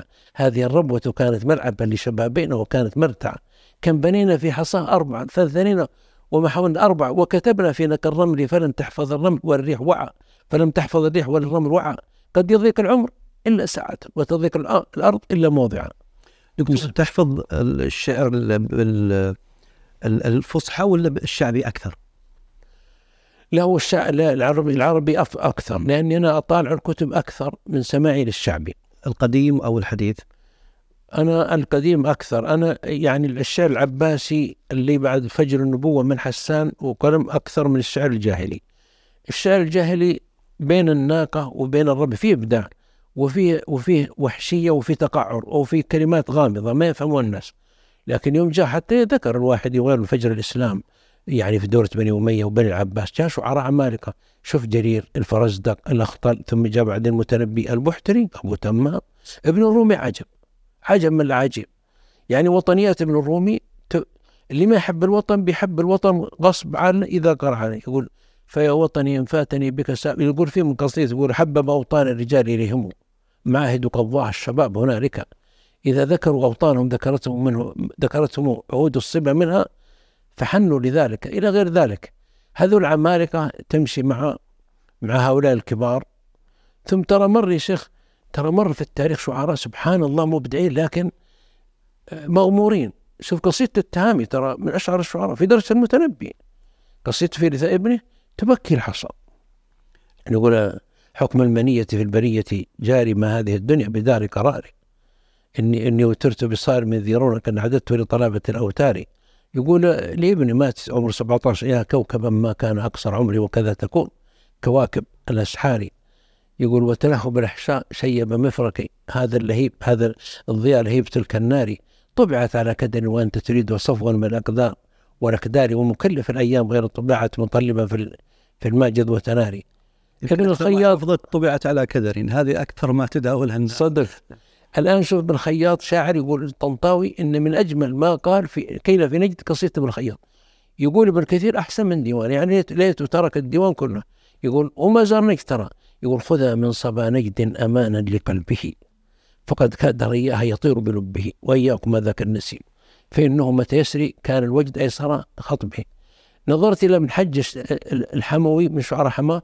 صدق الشيخ أنه تفوق في بعض القصائد على المتنبي لكن ترى ترى الشهرة والذيوع حظ حظ من الله سبحانه. ولا يقول هو يقول أتب بيتين يقول أحسن من أربعة دوين يقول لمعشوقتي إن تحمي عيني أن تراك. جعلت قلبي منزلك. ما أقبح الصبر الجميل بعاشقك وأجملك شوف كيف الاختصار وكيف أدى الرسالة. هو الإبداع. شيخنا أنت قدوة فمعليش إحنا نبي يعني أنت تحفظ شعر كثير بشكل كبير جدا ما شاء الله. الآن خلال اللقاء إحنا دخلنا لو ما حضر كيف حضر هذا زي النكته يعني. فأنا برجع مرة ثانية. وش نصيحتك للشباب في في الحفظ مثلا؟ طريقة الحفظ وشلون تحفظ؟ ودنا حتى ندخل في ال يعني رسائل غير صاد أي. شوف أنا بعلمك بشيء اكتشفته. يقول البخاري قيل له في الحفظ قال إدامة النظر وما ونهمة الرجل. صدق البخاري لأنه كان باقع النهمة أن يكون راغب. أنت إذا رغبت في الأدب توجه له رغبت في الحديث توجه مع الرغبة. وإيش؟ وإدامة النظر التكرار. شوف الشناقطة هم بشر مثلنا يأكلون الطعام ويمشون في الأسواق. لكنهم كرروا كرروا كرروا. يا أخي أنا سألت بعضهم كيف هذا الحفظ؟ قال تصدق إني كرر المقطوعة 500 مرة. 500 ويا وجه من القرآن إني أكرر وجه من القرآن 500 قال وإني ما نسيت. وإني أتذكر الشجرة اللي جالس عنده والحجر اللي جالس عنده. لأنه يعطل المدرس قال اجلس السنة. اليوم بعد العصر بسمعك جلسوا بعد الفجر. وتسمع من اللوح 500 ما عاد ينسى أبدا. أخذ وجه من سورة النساء مثلا وفي العصر سمعوا بعد ما قرأ 500 شوف الآن حافظين مثل الفاتحة عقولهم مثلنا. بس مشكلة الشباب عندنا ما عندهم صبر يا شيخ. هذا اللي يقول كرر العلم يا جميل المحيي. أي وتدبروا في المكرر يا شيخ التكرار يعلم الحمار كرم. التكرار. ولذلك إذا عدت بتقرأ في صفحة من القرآن يا أخي اقرأ خمسين مرة ستين وبشرك الحرب بعشر حسنات. وينشرح صدرك. المقطوع أنا جربت سبحان الله إذا كررت كررت أعرف حتى في الصفحة اليسرى أو اليمنى؟ صدق. أنا من باب المزاح على بعض زملائي دخل علي زميل. فتعرف أنا أحب يعني بعض العيار والمزاح فجيت أغطي هذا أنت قال ما لك تقرأ؟ قلت أنا أغطي هذا علشان لا يسبق نظري هنا في اسبح احفظ هذا. قبل هذا لأنهم يقولون عن الشافعي الله يرحم الحال. يقولون عن الشافعي مثلا إنه كان يغطي. تعرف هذه قبل هذه حتى لا يحفظ الله أعلم. لكن هذا من باب يعني المزاح. التكرار. وأمر آخر أنا أشوف إن الشباب لا ينغمسوا في في إذا كان أنا قلت هذا إذا ما كان هو موهوب في الأمر ما هو موهوب. ثاني لا يقطع لا يقطع الاولويات الأولويات. نحن في الإسلام إحنا عندنا رسالة عندنا مبادئ عندنا قرآن. طيب تحفظ لي عشرين ألف بيت وأنت ما تحفظ جزء عامة؟ وش, وش هذا وش هذا الفهم عن الرسالة ولا تحفظ حديث النبي صلى الله عليه وسلم. أنا أعرف الراوي مثلا احترامي عمره حول ثمانين يحفظ كل قصيدة لا يحفظ سورة الزلزلة. كذا يعني صار فتنة. يتركب معه في الطيارة علمك بالقصيدة؟ وعلمك قصة وتنزل معه وقبل الصلاة وبعد الصلاة وقبل النوم. لأنه ذلك قد جعل الله لكل شيء قدرا. طيب كذلك كنت قدوة شيخنا كم تحفظ تقريبا؟ خليني أرجع لها. لا ما لأن أبي الناس يت... يعني ما ودي بالمبالغة. أنا كان معي بعض الإخوة حسبنا بالقصائد والقوافي. يعني ما يا رجال بعضهم يحفظ مئة ألف يحفظ مئة خمسين ألف. أنا مش ما شاء الله قلت ما أدري والله. لكني أنا أقول حول عشرة. لأني أنا أعرف أنا بالقصائد وبالقوافي يا رجال بعضهم يحفظ مئة ألف بيت. يعني عشرة آلاف قصيدة. لا لا بيت. ليس تعرف هذاك من الأمثال اللي يحفظ عشرة آلاف. لكن من قصيدة من قصيدة وقصائد غيري. ليش أعرف أنا بالقصائد بالأبيات؟ وعندي أنا دفتر كنت أرتب فيه الأشياء. لكن ما هو ب... لا تظن أن هذا ترى بعضهم الشيخ يحفظ مئة ألف بيت. مئة ألف بيت وبعضهم أكثر. بعضهم يحفظ كتب السنة جميعا. أنا أعرف شباب في مكة من من طلاب الشيخ يحيى اليحيى يحفظ كتب السنة جميعا. يمكن 16 بالاسانيد من واحد اسمه جاد المالك أنا رايته اعمى أنا احتكرت نفسي عنده. لكن أنا لأني أنا توجهت للشعر أنا أحب الشعر. أنا يا شيخ ما هو عن هذا إني أحفظ من غيري. شوف الم... شوف نعمة الرجل إذا رغبت في الشيء ترى يجيك. تصدق يا بعض العوام انه يح... لأنه يحب الأسماء إنه حافظ أسماء القبيلة وحافظ أسماء الناس لأن ذاكرته متوجهة والذاكرة الرقمية إنه يأتيك بجوالك وجوال جيرانك وجوال أصحابك من اللطائف مجلس ملاطفة. في قرية قبل فترة يمكن من 20 30 سنة في اثنين في السن واحد فوق الثمانين احدهم مصدق يقول يقول فتح عليه في العباده يقول لا إله إلا الله وحده ولا شريك له له الملك وله الحمد وعلى كل شيء قدير ألف مرة إلى المساء. قال لا يفتر من التهليل الثاني يقولون له ليش ما تكمل يا عم لا إله إلا الله وحده ولا شريك له له الملك وله الحمد لله قدير ما تقدر تجيبها في اليوم فتح من الله. قال أقدر وين الوقت يقولون؟ قالوا ما ترك قال ما بيعت بقرة في القرية إلا يعرف من باعها ومن شراها. وحمار أكرمكم الله من باع ومن شرى ومتى ولد الحمار هذا؟ ومتى مات؟ و اسعار الحطب وأسعار من تز... ووقات من تزوج وأسماء القرية وآبائهم وأجدادهم. ويقول ما عند وين الوقت؟ ولا أعطونا وقت. فتوحات ربنا. شيخنا أتذكر قبل عدة سنوات يعني يمكن أول إطلالة لك شيخنا عبر الكاميرا فكان الناس مستغربين ارتجاليتك وسردك لسيرة النبي صلى الله عليه وسلم. فهذه كانت البداية حقيقة صح ولا لا شيخنا؟ يعني ردود الفعل كانت قوية جدا في مسألة الحفظ والسرد ويكون ارتجال. شوف يا شيخ هو تخصصات أنا شوف أنا لا أستطيع مثلا أجاري مثلا الفقهاء ولا أجاري واحد متخصص في الثقافه أو واحد بيني وبينك مهندس متخصص كل قطعة لما كل الناس مساوي. يعني هو تشوف السيرة يعني سيرته صلى الله عليه وسلم هي المحببة النفوس فإذا كنت أنت مثلا تقرأ السيرة ثلاثين سنة مهما كان الإنسان بريدا مثلنا لابد يفهم السيرة ولابد يتأثر منها. في السيرة آخر وبعدين السيرة شخص شوف القصص. شوف ما نجحت الروايات العالمية إلا لأنها قصة. ولذلك نحن نقص عليك أحسن القصص فاقصص القصص. قال مجاهد القصص جند من جنود الله يرسله على من يشاء. حتى أبو حنيفة يقول قصص القوم حب إلينا من كثير من الفكر لذلك يا شيخ أنا أوصي زملائي أن يعتنون بالقصة عندنا القصة القصيرة. ما هي بالرواية؟ مثل في السيرة السيرة الذاتية. ترى الروايات عمرها سوف يقصر وينتهي لكن السيرة الذاتية طول شيء. أنا عندي المذكرات الآن للعلماء أكثر والفقهاء والمؤرخين والزعماء أكثر تأثيرا من الروايات. شوف الروايات الآن كيف تنتهي. صح يجي تبق يعني لكن تنتهي في أشهر لأنها مبنية على الخيال وعلى الكذب. لكن عندنا قصص يا شيخ. طيب قصص القرآن. هل في العالم أبدع قصة من قصة يوسف؟ الله يقول نحن نقص عليك أحسن القصص. يقول ابن تيمية رحمه الله إما أن قصة يوسف هذه أحسن قصص في العالم. صدق. لا يوجد في العالم. ترى نزلت عن النبي صلى الله عليه وسلم في جلسة واحدة. ما قام صلى الله عليه وسلم. حتى ما روى رجله صلى الله عليه وسلم. نزلت بعد غزوة بدر في آخر سنة الثنتين الهجرة أو الثالثة. فنزلت كاملة في فيش في مجلس واحد فيها الفتنة وفيها الرؤى المنامية وفيها اليقظة وفيها الابتلاء وفيها ثلاث رؤى وثلاثة أقمصة وفيها الملك وفيها العامة والسوقة والغلبة والانتصار. شيء مذ... إلى ختم قال ما كان حديث يفترى. وحديث يفترى هذه رواية نحن نقص عليك أحسن القصص. قالوا اترك القصص غيرها. مشكلتنا يا شيخ إن في جيل الآن صار يعجب بالتراث العالمي إلا تراثنا. ويعجب بالإبداع العالمي إلا إبداعنا وتسوي تستهويه الأسماء الكبرى إلا أسماء عظمائنا. بالله هل عند العالم كمحمد عليه الصلاة والسلام. عندي هذا الكتاب شوف حضارة العرب جوستاف لوبون الفيلسوف الفرنسي مترجم العربي في جرير الفرزدق يقول ما عرف العالم فاتحا أعدل ولا أرحم من محمد صلى الله عليه وسلم. لكن سببنا إذا قلت جوستاف لوبون قال ما شاء الله تعرف العظماء المياه في جرير الفرزدق أول عظيم هو الرسول صلى الله عليه وسلم. مؤلفه مؤلفه يهودي أمريكي اسمه مايكل هارث. جعل محمد صلى الله عليه وسلم الأول. قال ماذا أفعل؟ هي الحكى كتب لنا نفسها. ماكس وير صاحب كتاب اليوم أهميته والفوز مع الناس. له كتاب بينزل الآن في الأسواق وبشر به الرجل الأول في العلاقات الدولية محمد بن عبد الله كيف تقنع هؤلاء الشباب؟ إذا كان هو بس كانت وديكارت فولتير وهيجو ووتا. طيب عندنا نحن يعني يقول على طيب نحن سبقنا العالم بالسلام العالمي وسبقنا بمحمد عليه الصلاة والسلام. واعترف له أساطين الشرق والغرب. فنبدأ أولا بإبداعنا نحن ولا ن... لا نكون لا, عند... لا يكون عندنا هزيمة ثقافية. ولا تهنوا ولا تحزنوا وأنتم العلون إن كنتم مؤمنين. أنا قبل يوم أقول في في جلسة خاصة السعودية الآن هي قبلة في الدين قبلة في الاقتصاد. هي هي عند التاريخ. والجغرافيا والمساحة والسعة لك كلمة حق أمام العالم. لابد تكون إشعاع للبشرية كما كانت إشعاع. ليش أنت ننظر إلى إلى الشرق والغرب؟ لأن عندنا حنا مثل ما يقول الصيبي لا تهيأ الله يرحمه قازي الصيبي لا تهيأ كفني ما مت بعد ولم يزل في أضلعي برق ورعد. أنا تاريخي ألا تعرفه؟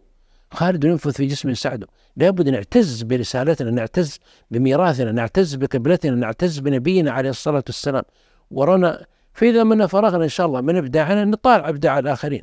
لكني أنا داخل لما خلطت الشباب يا شيخ أجد في بعضهم انهزامية وإعجاب بالآخرين. وإذا قلت قال مش المتنبي ولا؟ وإذا قلت مثلا قال أنتم تعيدون الصحابة قريش قريش قريش في لوثة يعني. نسأل الله العافية تؤيد ترجمة القصائد الغير عربية ممكن من خلال الواحد يأخذ ثقافة آه، غربية من خلال القصائد الغربية؟ قصدك قص- قصائد غربية لل... نعم. إيه؟ تترجم مثلا طبعا أنا قرأته قرأته يعني قصائد ترجمت شكسبير موجودة لكن ليست مثل ما قال هو الفيض هذا. قرأت أنا الطاغور شاعر الهند وأخذت منه في حتى في لا تحزن. يقول ليس ال- ليس العالم ملائكه ليس الناس ملائكه وليست الجنة وليست الدنيا جنة. في مثل قلت لك دانتي محمد اقبال ترى غالب قصائده ترى مترجمة ترجم عبد الوهاب عزام لكنه اجاد في الترجمة. اللي يقول من ذا الذي رفع السوف ليرفع اسمك فوق هامات النجوم مناره لأنه شاعر عالمي هو من الشعراء العالميين الخمسة. من كنا نرى الأصنام من ذهب فنهدمها إلى آخر مقال يقول منها تعرف أنه أنشد هذا وغني إذا الإيمان وضاع. له فلا أمان ولا دنيا لمن لم يحي دينا. ومن رضي الحياة بغير دين فقد جعل الفناء لها كرينا. العقاد ذكر أنه ال- الشعر ثقافة الخواص. والروايه هي ثقافة العوام. تتفق مع هذا السياق؟ قرأت كلمته. هو هو في الغالب هذا صحيح لكن سبحان الله أنا أنا الشعر السهل الممتنع إنه للعامة والخاصة. أنا بعض العوام الآن ترى يستشهد المتنبي هم عوام وبعضهم ما عنده الابتدائي يستشهد المتنبي لكن إلى حد كبير. وبالمناسبة المناسبه العقاد كان يرى نفسه شاعرا ترى وعقدوا له ندوة وأعطوه جائزة مصر في الشعر. والصحيح أنه أنه كاتب ليس بشاعر كذا بينت الأيام. وأنه أبدع في مسألة ال- النثر بلا شك ولكن لو كان لو كان شاعر كبير مثل حافظ إبراهيم كان خلد شعره. بالنسبة للقصص القصيرة لك في في هذا يعني تحب القصص القصيرة؟ أنا رأيت يا شيخ أن أنفذ للناس القصص اسلوب القصصي امتع في الموعظة وأنفذ في الكتابة حتى أحاول أختصر في التغريدة الآن إلى قصة قصيرة. كتبت؟ أنا في في ملهم العالم عنه صلى الله عليه وسلم أكثره آتي بالقصة القصيرة من السيرة. لكني ككتاب متوجه لكن إلى الآن ما ما كتبته. لأن القصص كثيرة ولكني أنا أرشح القصص القصيرة وأنا أريد من الشباب يكون القصص حقيقية. نحن لسنا بحاجة ننسج قصص من الخيال.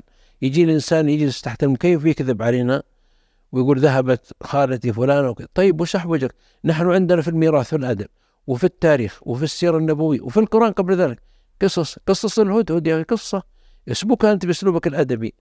قصة يونس قصة أيوب قصة النملة قصة يا شيخ الأنبياء عليهم الصلاة والسلام. عندنا في الميراث قصص النبي صلى الله عليه وسلم أكثر من عشرة آلاف قصة. يا أخي أنا بس أجلس في قصة والله أني أقول كيف ما تقدم للأدب العالمي. يعني قصته صلى الله عليه وسلم يوم يجلس في سنة أبي داود تحت شجرة وإذا واحد من الصحابة يجي له فراخ الطائر ياخذه من العش كما تعرفوا الحديث الصحيح فتأتي ترفرف يعني مفجوعة الله أعلم. ما قال صلى الله عليه عرف صلى الله عليه وسلم من قال من فجع هذه بفراخها؟ قال رجل أنا قال ردوا عليها فراخ.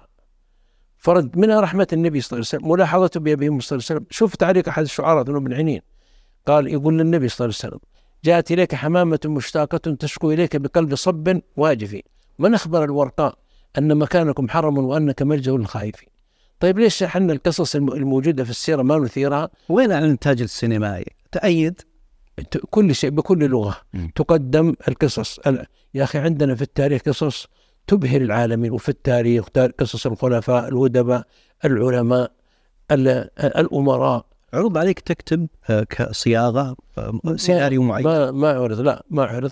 أنا أكتب كتابات من هنا كأنك الآن تدعو. أنا يا شيخ أبشرك الآن الحمد لله آخر يعني اللي بيجي لي كتابه إن كان عندي ابداع فهو الحادثه القرنيه اللي اعتنى به الدكتور اسمعنا وبيبلغوا البرنامج. الدكتور صالح الضياني العتيبي هو في جامعة الإمام. آه، بتعرف مقامات القرن الأولى؟ صاغها لي ودبجها. أي كلامي أنا.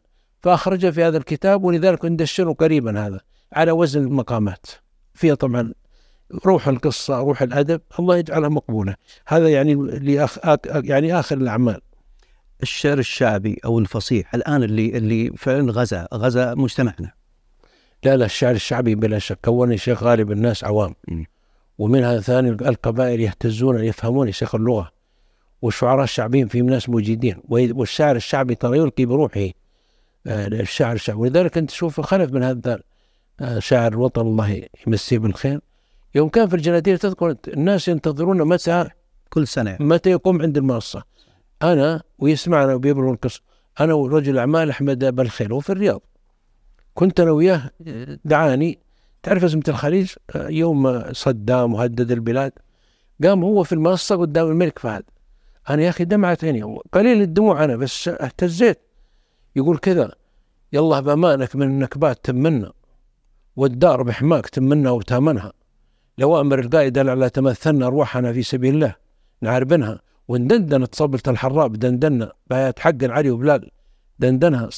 صدام لا تحسب إن الحرب تجهلنا حنا الحرب والكلمة نبرهنها من دون صهيون بذتنا صهيوننا تكفر, تكفر بالإسلام وتركز كما هنا جاء في الثانية بدت الهجوم. قال يلا بم يلا يلا فزعتك. شوف يا أخي التوجه إليه سبحانه والمدح.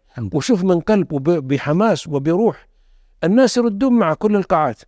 يلا يلا فزعتك يا رحيم ويا ودود. يلا يلا فزعتك يا رحيم ويا ودود. يا حليم من عند وقع المصايب اسأل يا جواد من كل من جاد من جوده يجود. يا مشرفنا بحبل الكتاب المنزلة ما سجدنا لوجهك لطاعتك السجود. بمرك أحداث الليالي. تحل وتفترى والى آخر ما قال. هذه من قلب ولذلك تجد الملك مهتز. والحفل والصحفيين والناس. الناس واقفين بالكاميرات. انذهلوا. شوف بن جدلان نجيب دايم سلطان الهاجري من الشعراء الكبار. سلطان الهاجري الله يمسيه بالخير شعر العرب. جارني في قصة لبيك السلام. أظنها ذكر ولا أجيبها الآن؟ أبد. في لأن سواليف. أنا سويت في أزم في طبعا في, في, في الحد الجنوبي قصيدة اسمها لبيك السلمان جارني تسعون شاعرا. أقواهم سلطان الهاجري. قلت أنا لبيك يا سلمان جينا اليوم لعيون الوطن بشرب عزك يا زعيم المملكه يا أبو فهد. بيجعل البحر والقافيه تسعين شاعرا حنا جنود الله بعنا ارواحنا بغنا ثمن في جنة الفردوس موعدنا ويا نعم الوعد. يا من نخانا في جنوب المملكه برض اليمن. جتك السود الضارية في مجدها أب وجب جدي عاصمة إذا قلت وتعيش يجي في البطولة من زمان فيكم يمن يحفظ خالد المثنى والفعول اللي تعد تعيش الطيار خذها بالردود ولا تان. حلق على الحوثي وخلي الجو برا قرعات إلى آخره. وأهدافها لما النصر نصر يحتفل به في المدن الشهادة واذكروا لي. قل هو الله أحد. إلى آخره. جاء سلطان هاجر على البحر والقافية. من ضمن أبيات يقول وجه بغارات على الحوثي تسن الحرب سن المقاتلات في صمها صنعت تصبح وتهجد تذكر على أنذار باصوات الزلازل والمحن. من صوته يستيقظ الحوثي ويبطي مريض قصيدتي الوحيدة هذه التي دعاني من أجل الملك جلسة خاصة. قلت أنا قلت الله يحيي قصيدة دعاك الملك نشبهها ولا سوينا يمكن 300 قصيدة ما التفت لأحد. فقضية شوف الإبداع أنك تجي من روح تجي تجي تجي بروح تجي بتأثير تجي بحماس. أذكر مثلا أثنى عليها الملك سلمان يقول أنا جلست معه ساعة كان الله يمسيه بالخير اللي دعاني خالد العباد.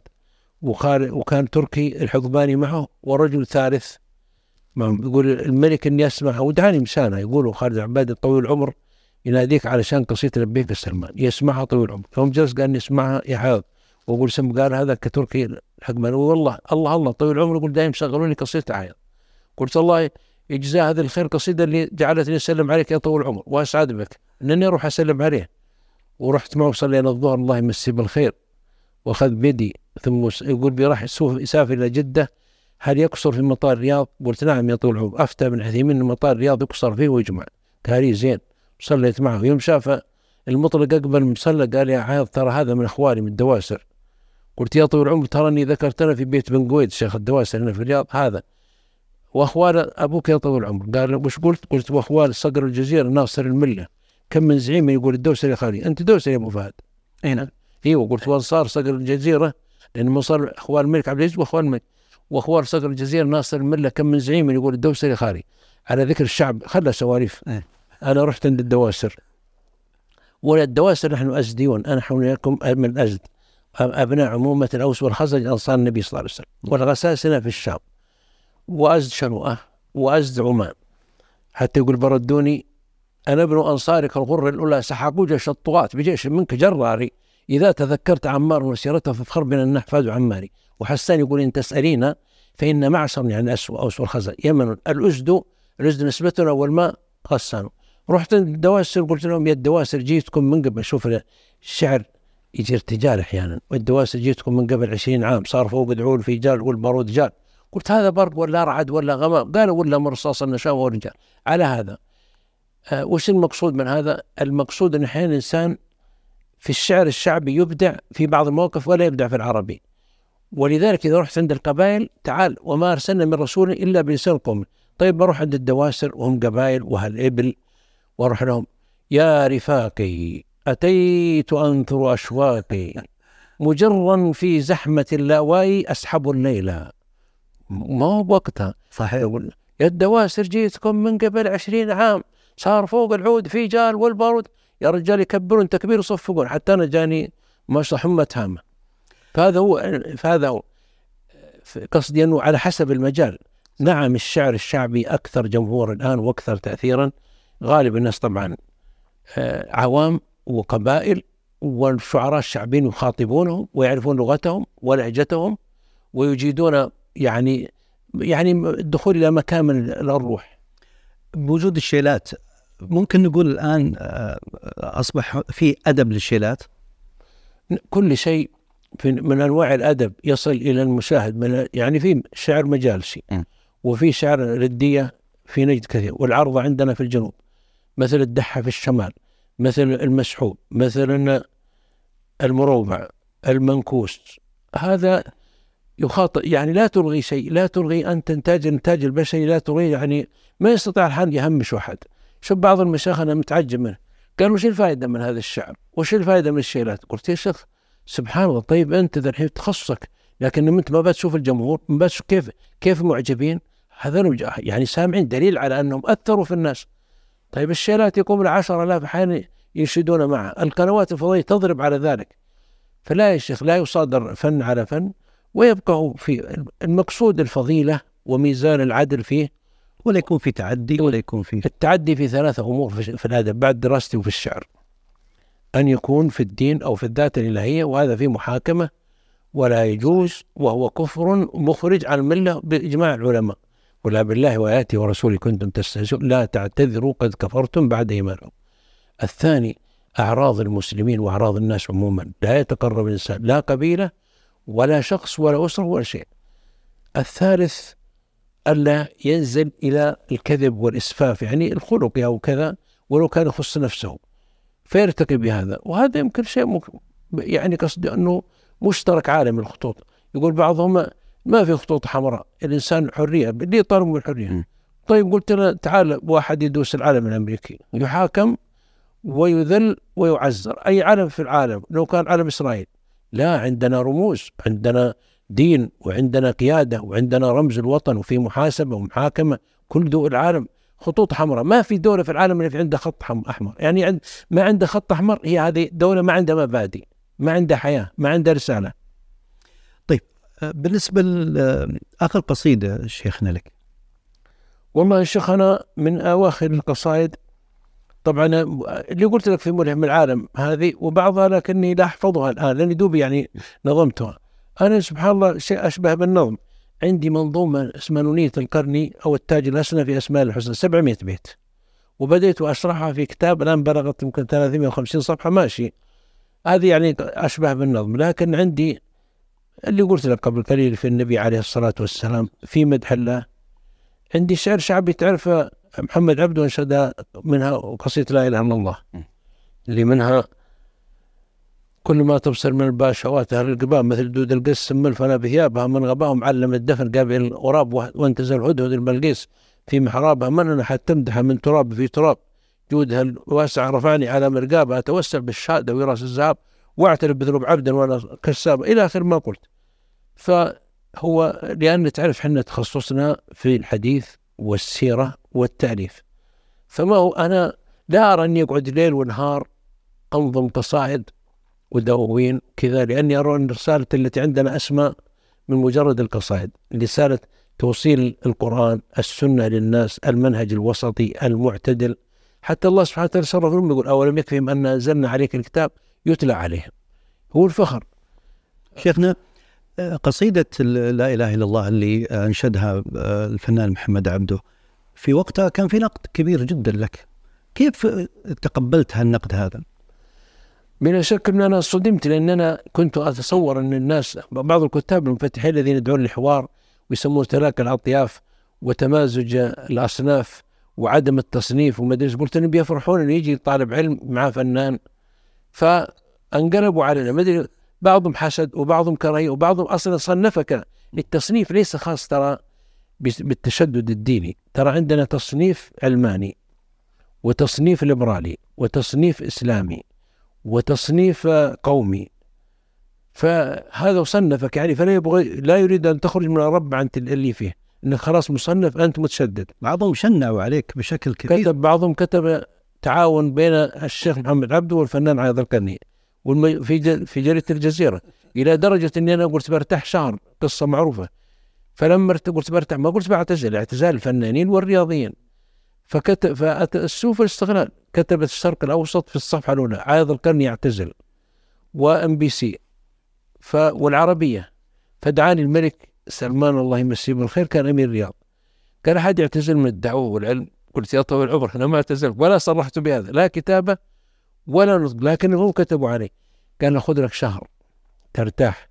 بعدين تقول ليش أنت وش ضايق صدرك؟ قلت يا طويل العمر هاجمونا. والصحف وكذا وشنعوا علينا في الصحافة. قال شوف ما نسيته في مرة شوف أشرف الخلق محمد صلى الله عليه وسلم سب المشركين عن الموجود في القرآن. وإذا الإنسان بينزل الساحة ويقول لا يسب ولا شيء عندك قلم وعندك لسان. وشوف سيد ولد آدم صلى الله عليه وسلم. لو بيسلم أحد سلم سلم صلى الله عليه وسلم. قالوا عنه شاعر ساعر شا شا شاعر وساحر وكذاب جاره الله وصانه صلى الله عليه وسلم. فبعد صار نزل جالها ترى زوبعة. لكن شوف ثقافة الملك سلمان وكيف كان رده عليك حقيقة كانت ردودة رائعة جدا. أنا قلت في مناسبات تعرف أي مواطن سعودي له اتصال بالدولة لم أرى في حياتي من القلة من يقرأ مثله. قارئ معروف بشهادة العلماء والكبار والصغار. صدقني أني في هذا الجناح. ويسمعنا الأستاذ عبد الله المديفر بيبلغوه بيشاهد الحلقة. زارني عبد المديفر كنت أتقهوى أنا وياه. وبعد صلاة العصر وإذا باتصال من الإمارة من هنا قالوا كلم الأمير سلمان ترى في أمريكا مع الأمير سلطان يتعالج. قلت طيب مرحبا يطول العمر كيف حالكم؟ بشر. قال عندك كتاب صناعة النجوم لك؟ قال عندي نسخة. أثار دار الحضارة صلاح بادويلان عندهم يقولون إذا طبعت بأي كتاب أعطوا الملك سلمان صورة من يطالع. هو يقدم لي بعض الكتب. شو محمد أسد؟ رحلتي إلى مكة هو اللي قدم له. ما شاء الله. ومؤرخ. وإذا سالته عن بيسا قال ترى الأمير اللي كان عندكم في بيسا فلان وكان فلان. قال افتح صفحة 138 ومديفر معي.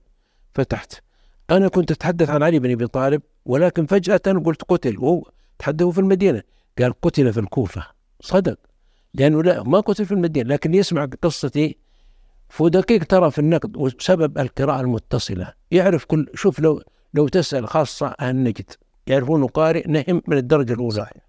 وهذا العجيب يقرأ جزء من القرآن يوميا حضرا وسفرا. هو هو مسألة الحزم. ولذلك أنا أقول بمناسبة من أراد يكون له تأثير وبصمة في تخصصه وموهبته فليقرأ فليقرأ. لو يقرأ الإنسان شوف قاعدة في عشر دقائق يوميا عشر صفحات سوف يقرأ في عشر سنوات. ستة وثلاثون ألف صفحة. ستة وأربعون مجلد. وسوف يكون نجما بارعا سواء في الطب أو في الهندسة في تخصصي أو في الأدبي. عشر دقائق. وسامحناه في 23 ساعة و50 دقيقة يأخذ راحته. عشر دقائق بتركيز بفهم. عشر صفحات صدقني. لكن يا شيخ العرب لا يقرؤون. ترى موشي دايان نقلت عنه في لا تحزن له كتاب السيف والحكم. كان وزير الحربية الدفاع الإسرائيلي.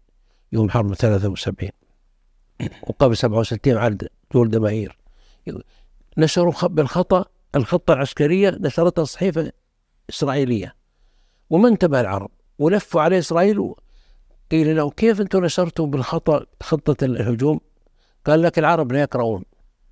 يعني أمة اقرأ لا تقرأ. هو سبب التميز العالمي ترى القراءة يا شيخ. أنا رأيت اللي في الجامعات ما هو سبب ترى أن عندهم عندهم عقول خاصة لا هم يقرؤون. اللي يقرأ دائما ويواصل هو المانع فمثل يوم تحدثنا عن ملكنا؟ الله يمسيه بالخير. هو شوف البراعة النقدية سببها القراءة حتى يستشهد للمتنبي. وتصدق ما أنا رجعت لله سويت قصيدة اسمها قرار الجماهير عندي هنا هاي الديوان قرار الجماهير. سبب القصيدة. قال اقرأ علي القصيدة في الإمارة قبل ما أعلنها. قرأت عليها. فقلت إنه ترجمة أحمد رامي. لا ربيعة الخيام ما قلت أحمد رامي. قال تدري من أحسن من ترجم؟ رباعية الخيام قلت لا يا طويل العمر قال أحمد رامي.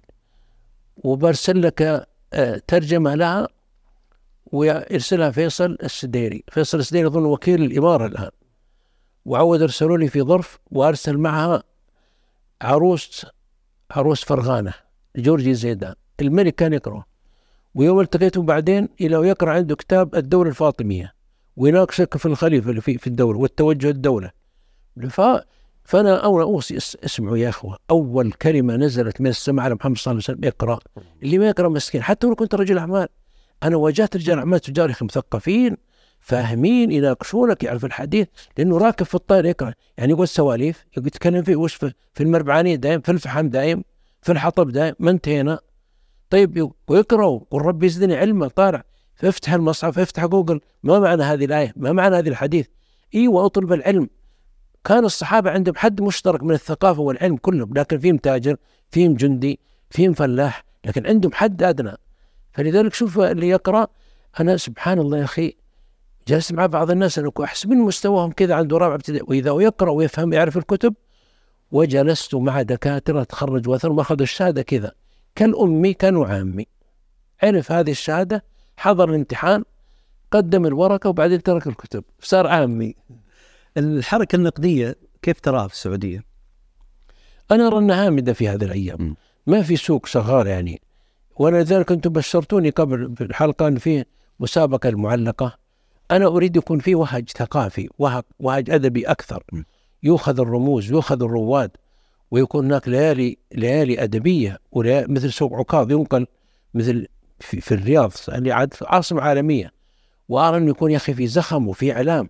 طيب أنا بعض البرامج الشعرية يا أخي تنتهي ما ندري بها. ترى في في النوادي الأدبية لكن يمكن طريقة طريق الإعلان يمكن. إيه؟ هو شوف الإعلام هذا بيان للناس. نحن نحتاج إلى إعلام أدبي إعلام شاعري يكون مدروس ويحضر ويدعى الناس له ويدعون القمم من كل صراحة هو في في معرض الكتاب في طبعا ندوات أدبية حتى في الجنادرية فيه في في بس إني قصدي الوسط الآن. الاعلامي أنت ما تشعر به أنا الحين جت ندوات ما ندرينا وأنا في الرياض. قالوا انتهى ندوه كذا وكذا في النقد وانتهت مثلا مسابقة مثل مسابقة المعلقة أو مسابقة مسابقة الشعر العربي أو الشعر الشعبي. مشكلة في الاعلان في في الإعلام ويكون في حضور وفي رعايات وينبغي أن يصل الصوت إلى جميع الناس. والاعلام هو سبب. شوف مثل الجوائز العالمية مثل جائزة نوبل يشتغل بين العالم صارت معروفة عند العالم كله إذا إذا فاز الإنسان بجائزة نوبل هز العالم. وش تقترح إذا شيخ؟ والله أولا تعرف قناة خاصة تبث بهذا الأمر. ثاني دعوة كل من هو مؤثر ولو على الليالي إذا كثر الناس استكتاب الناس ومنها وسائل التواصل يكون هناك تنسيق مع مشاهير وسائل التواصل. طيب تعال بمئة مشهور يحضرون يغطون معك. ما تجيب في ندوة في ركن وتجيب خمسين مثقف ما درى عنهم أحد ولا يتحد هاي يخاطبون أنفسهم. طيب وين الجمهور؟ وين الناس؟ يعني رسالة عالمية. طيب شوف العرب. تاخذ نجتمع الناس في المواسم سوق عكاظ أكبر سوق يبيعون البضائع فيه والإبل والبقر أخذوا فرصة. قالوا خيمة الشعر عشان بيحضرون الناس. الأدب للعالم يبغون يستفيدون الناس ويسمعوا يسمعون الأدب الراقي. وتجد بيجي بيحضر دكاترة بيحضر حتى مشايخ وحتى ناس يوجهون يرسلون رسائل يكون زخم. مثل ما عندنا ريادة دينية نحن الآن في العالم القبلة المهبط الوحي ريادة اقتصادية نبغى الريادة الأدبية من هنا والريادة الثقافية من هنا. طبعا هذا طبيعي. لأن الرسالة نزلت هنا. في بلدنا يقول من بلادي في بلادي هبط الوحي. هذا من قصائد بشرك اللي تعادل قصائد متمي من بلاد في بلادي هبط الوحي ولم يهبط الوحي بربع أجنبي وبها مهبط وحي الله بل أرسل الله بها خير نبي عليه الصلاة والسلام. قل هو الرحمن وآمنا به واتبعنا هاديا من يثرب. فنثق بأنفسنا وإن شاء الله نسمع الريادة الثقافية والريادة الأدبية. ودائما حب الصدارة مطلوب. ويقول إذا غامرت في شرف مرومي فلا تقنع بما دون النجوم. النجومية دائما في كل شيء. اللي ينتقد ويقول مثلا والله إحياء الأسواق الجاهلية أو إحياء آه، آه، بعض مثلا الشعر الجاهلي أو غيره. رأيك في الجانب هذا؟ لا ليس. الإسلام لم يتعرض لهذا نفيا ولا إثباتا. النبي صلى الله عليه وسلم ما ما تشغل بعكاظ لا لا نفاها ولا أثبتها لأن عنده رسالة والصحابة رضوان عليهم فنحن لا تزاحم رسالتنا وعنا وليس في ليس في حرج. الصحابة تناشدوا أشعار الجاهلية. بل في صحيح مسلم. عن عن جابر بن سمرة قال كنا نجلس مع النبي صلى الله عليه وسلم في شوف صحيح مسلم بعد صلاة الفجر. فنتحدث في أشعار الجاهلية وأخبارها فنضحك وهو يتبسم صلى الله عليه وسلم في المسجد في المسجد. عمر بن الخطاب جاب بأشعار لزهير وجاوب بأشعار الصحابه لامرؤ القيس يقول عمر أشعر الشعراء زهير لا يعاضل في الكلام ولا يأخذ الوحش. وفد إليه وفد قال من يا عمر؟ سأل الوفد أمير المؤمنين. قالوا يا أمير المؤمنين نحن أبناء هرب بن سنان. هرب بن سنان المشهور مثل حاتم الطائي. قال ماذا أعطيتم زهير؟ ماذا قال فيكم زهير؟ وما قال يا أمير المؤمنين قال فينا مدحنا وأعطينا. قال ذهب والله. ما أعطيتموه بقي ما أعطاكم. لأنه يقول فيهم زهير شوف عمر وفاهم القصائد قال يقول زهير في في هارم أولاده. يقول قوم أبوهم سنان حين تندبهم. طابوا وطاب من الأولاد ما ولد. ولو كان يقعد فوق الشمس. من كرم قوم بآبائهم أو مجدهم قعدوا محسدوا على ما كان من نعم لا ينزع الله منهم ما لهم حسدوا. وكان الصحابة إذا سمعوا حتى هو سمع رضي الله عنه عمر مرة رجل يقول شيء يمدح واحد. يقول يمدح من بني لام. مفيد ومتلاف إذا ما أتيته تهلل واهتز اهتزاز المهندي. متى تأتي تعشو إلى ضوء ناري؟ تجد خير نار عند خير موقد. قال ذاك رسول الله صلى الله عليه وسلم. نعم. يبغى يعني يستاهل هذا سيد ولد آدم صلى الله عليه وسلم. ويقول وما رأينا رجلا أكثر استشهادا للشعر من أبي بكر الصديق. كان نسابة راوية فصيحا صاحب أمثال. شوف سامحني بين قوسين. أتى خبر وفاة النبي بأبي أمي صلى الله عليه وسلم مات صلى الله عليه وسلم و وقبل دفنه اجتمع الأنصار حول 500 في سقيفة بني سعد. ماذا يريد الأنصار؟ أهل المدينة. عندهم يعني شبه وهم يعني أنه أو شبهة أنه يكون خليفة منهم. سعد بن عبادة ذاك الوقت مريض ومن أعيانه فجاء عمر بن الخطاب قال يا خليفة يا أبا بكر ما بقي خليفة. الأنصار اجتمعوا في سقيفة بني ساعد نذهب إليهم؟ قال تعال بأبي عبيدة لأن أبو عبيدة رجل رقيق وحليم يهدي الأمور. فذهب الثلاثة فدخلوا فلما راهم الأنصار وسعوا لهم وجلسوا. يقول عمر في الطريق جهزت كلام في صدري. أبغى أمدح أبي بكر الصديق. طبعا ما بيتقدم على أبي بكر؟ عشان الخلافة. إنه أسلم اولا وصاحب الغار وصاحب الهجرة وصاحب العريش وصاحب. قال فلما جهزت كلام أتيت على ركبي.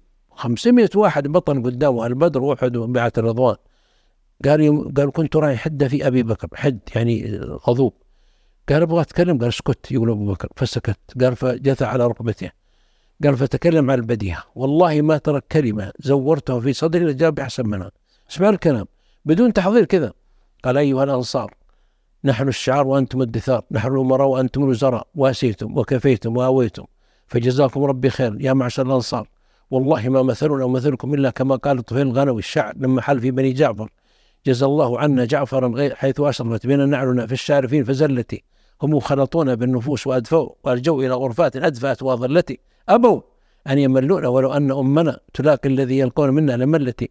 ولكن يا معشر الأنصار نحن قريش أوسع أوس أوسط الناس دارا وأعرفوا أنسابا وأرفع حسابا والعرب لا تكر إلا صح؟ ما يكون العرب في الجاهلية القريش يعني. سأل البيت فاختاروا أحد الرجلين شوف الحكمة. إما عمر وأبو عبيد. يقول عمر والله ما كرهت من كلام إلا هذه.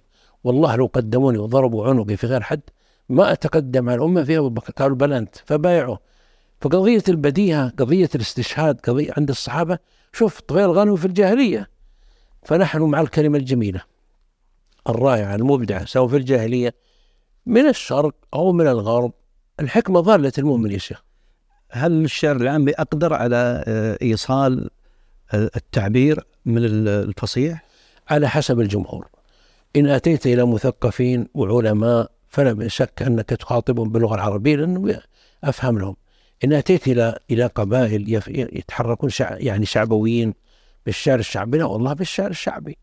فأنا أقول لا مشاحة وأنا ما ودي يصير بين تراد في هذا واختلاف أيهم الشعر الفصيح أكثر تأثيرا. لا. شوف سبحان الله لكل ناس خطاب حتى العلماء إذا خاطبتهم. أنا لو بيجي الإنسان في مجتمع أطباء يخاطبهم مصطلحات القوم. يأتي إلى أناس مهندسين أو غير ذلك. فما ليس معقول أني آتي إلى علماء وأذكرهم قصائد شعبية هم قد لا يرتاحون لها لكن آتي بالمتنبي بحسان بجرير. فإذا جيت عند العامة وقفت لا والله نجيب شعراءنا اللي مؤثرين أحمد محمد أحمد محمد أحمد الستيري وبن جدلان وخلف بن هذان وسلطان الهاجر وغير وغير. ولذلك تجد تأثرهم. لكن آه، ما يلخ... ليس يعني ما في خوف على الشعر العربي الفصيح ربما يندثر يعني كثرة الشعر الشعبي. ما نقدر نحبس الناس لكنه شيخ ما نقدر لكن شوف الشعر العربي سوف يبقى ما دام عندنا قرآن وما دام عندنا سنة لأنه أعظم شيء هو اللي حفظ لغتنا ترى لغة القرآن. ما دام الناس يقرؤون القرآن ويحفظون السنة فلن يضيع بحول الله. وما دام الناس ترى يطلبون العلم هو طلب العلم إلى مراحل يجعل الإنسان ما يشتغل باللغة العامية دائما واللي يطمنا شيء الشعر الشعبي ترى محدود يا شيخ.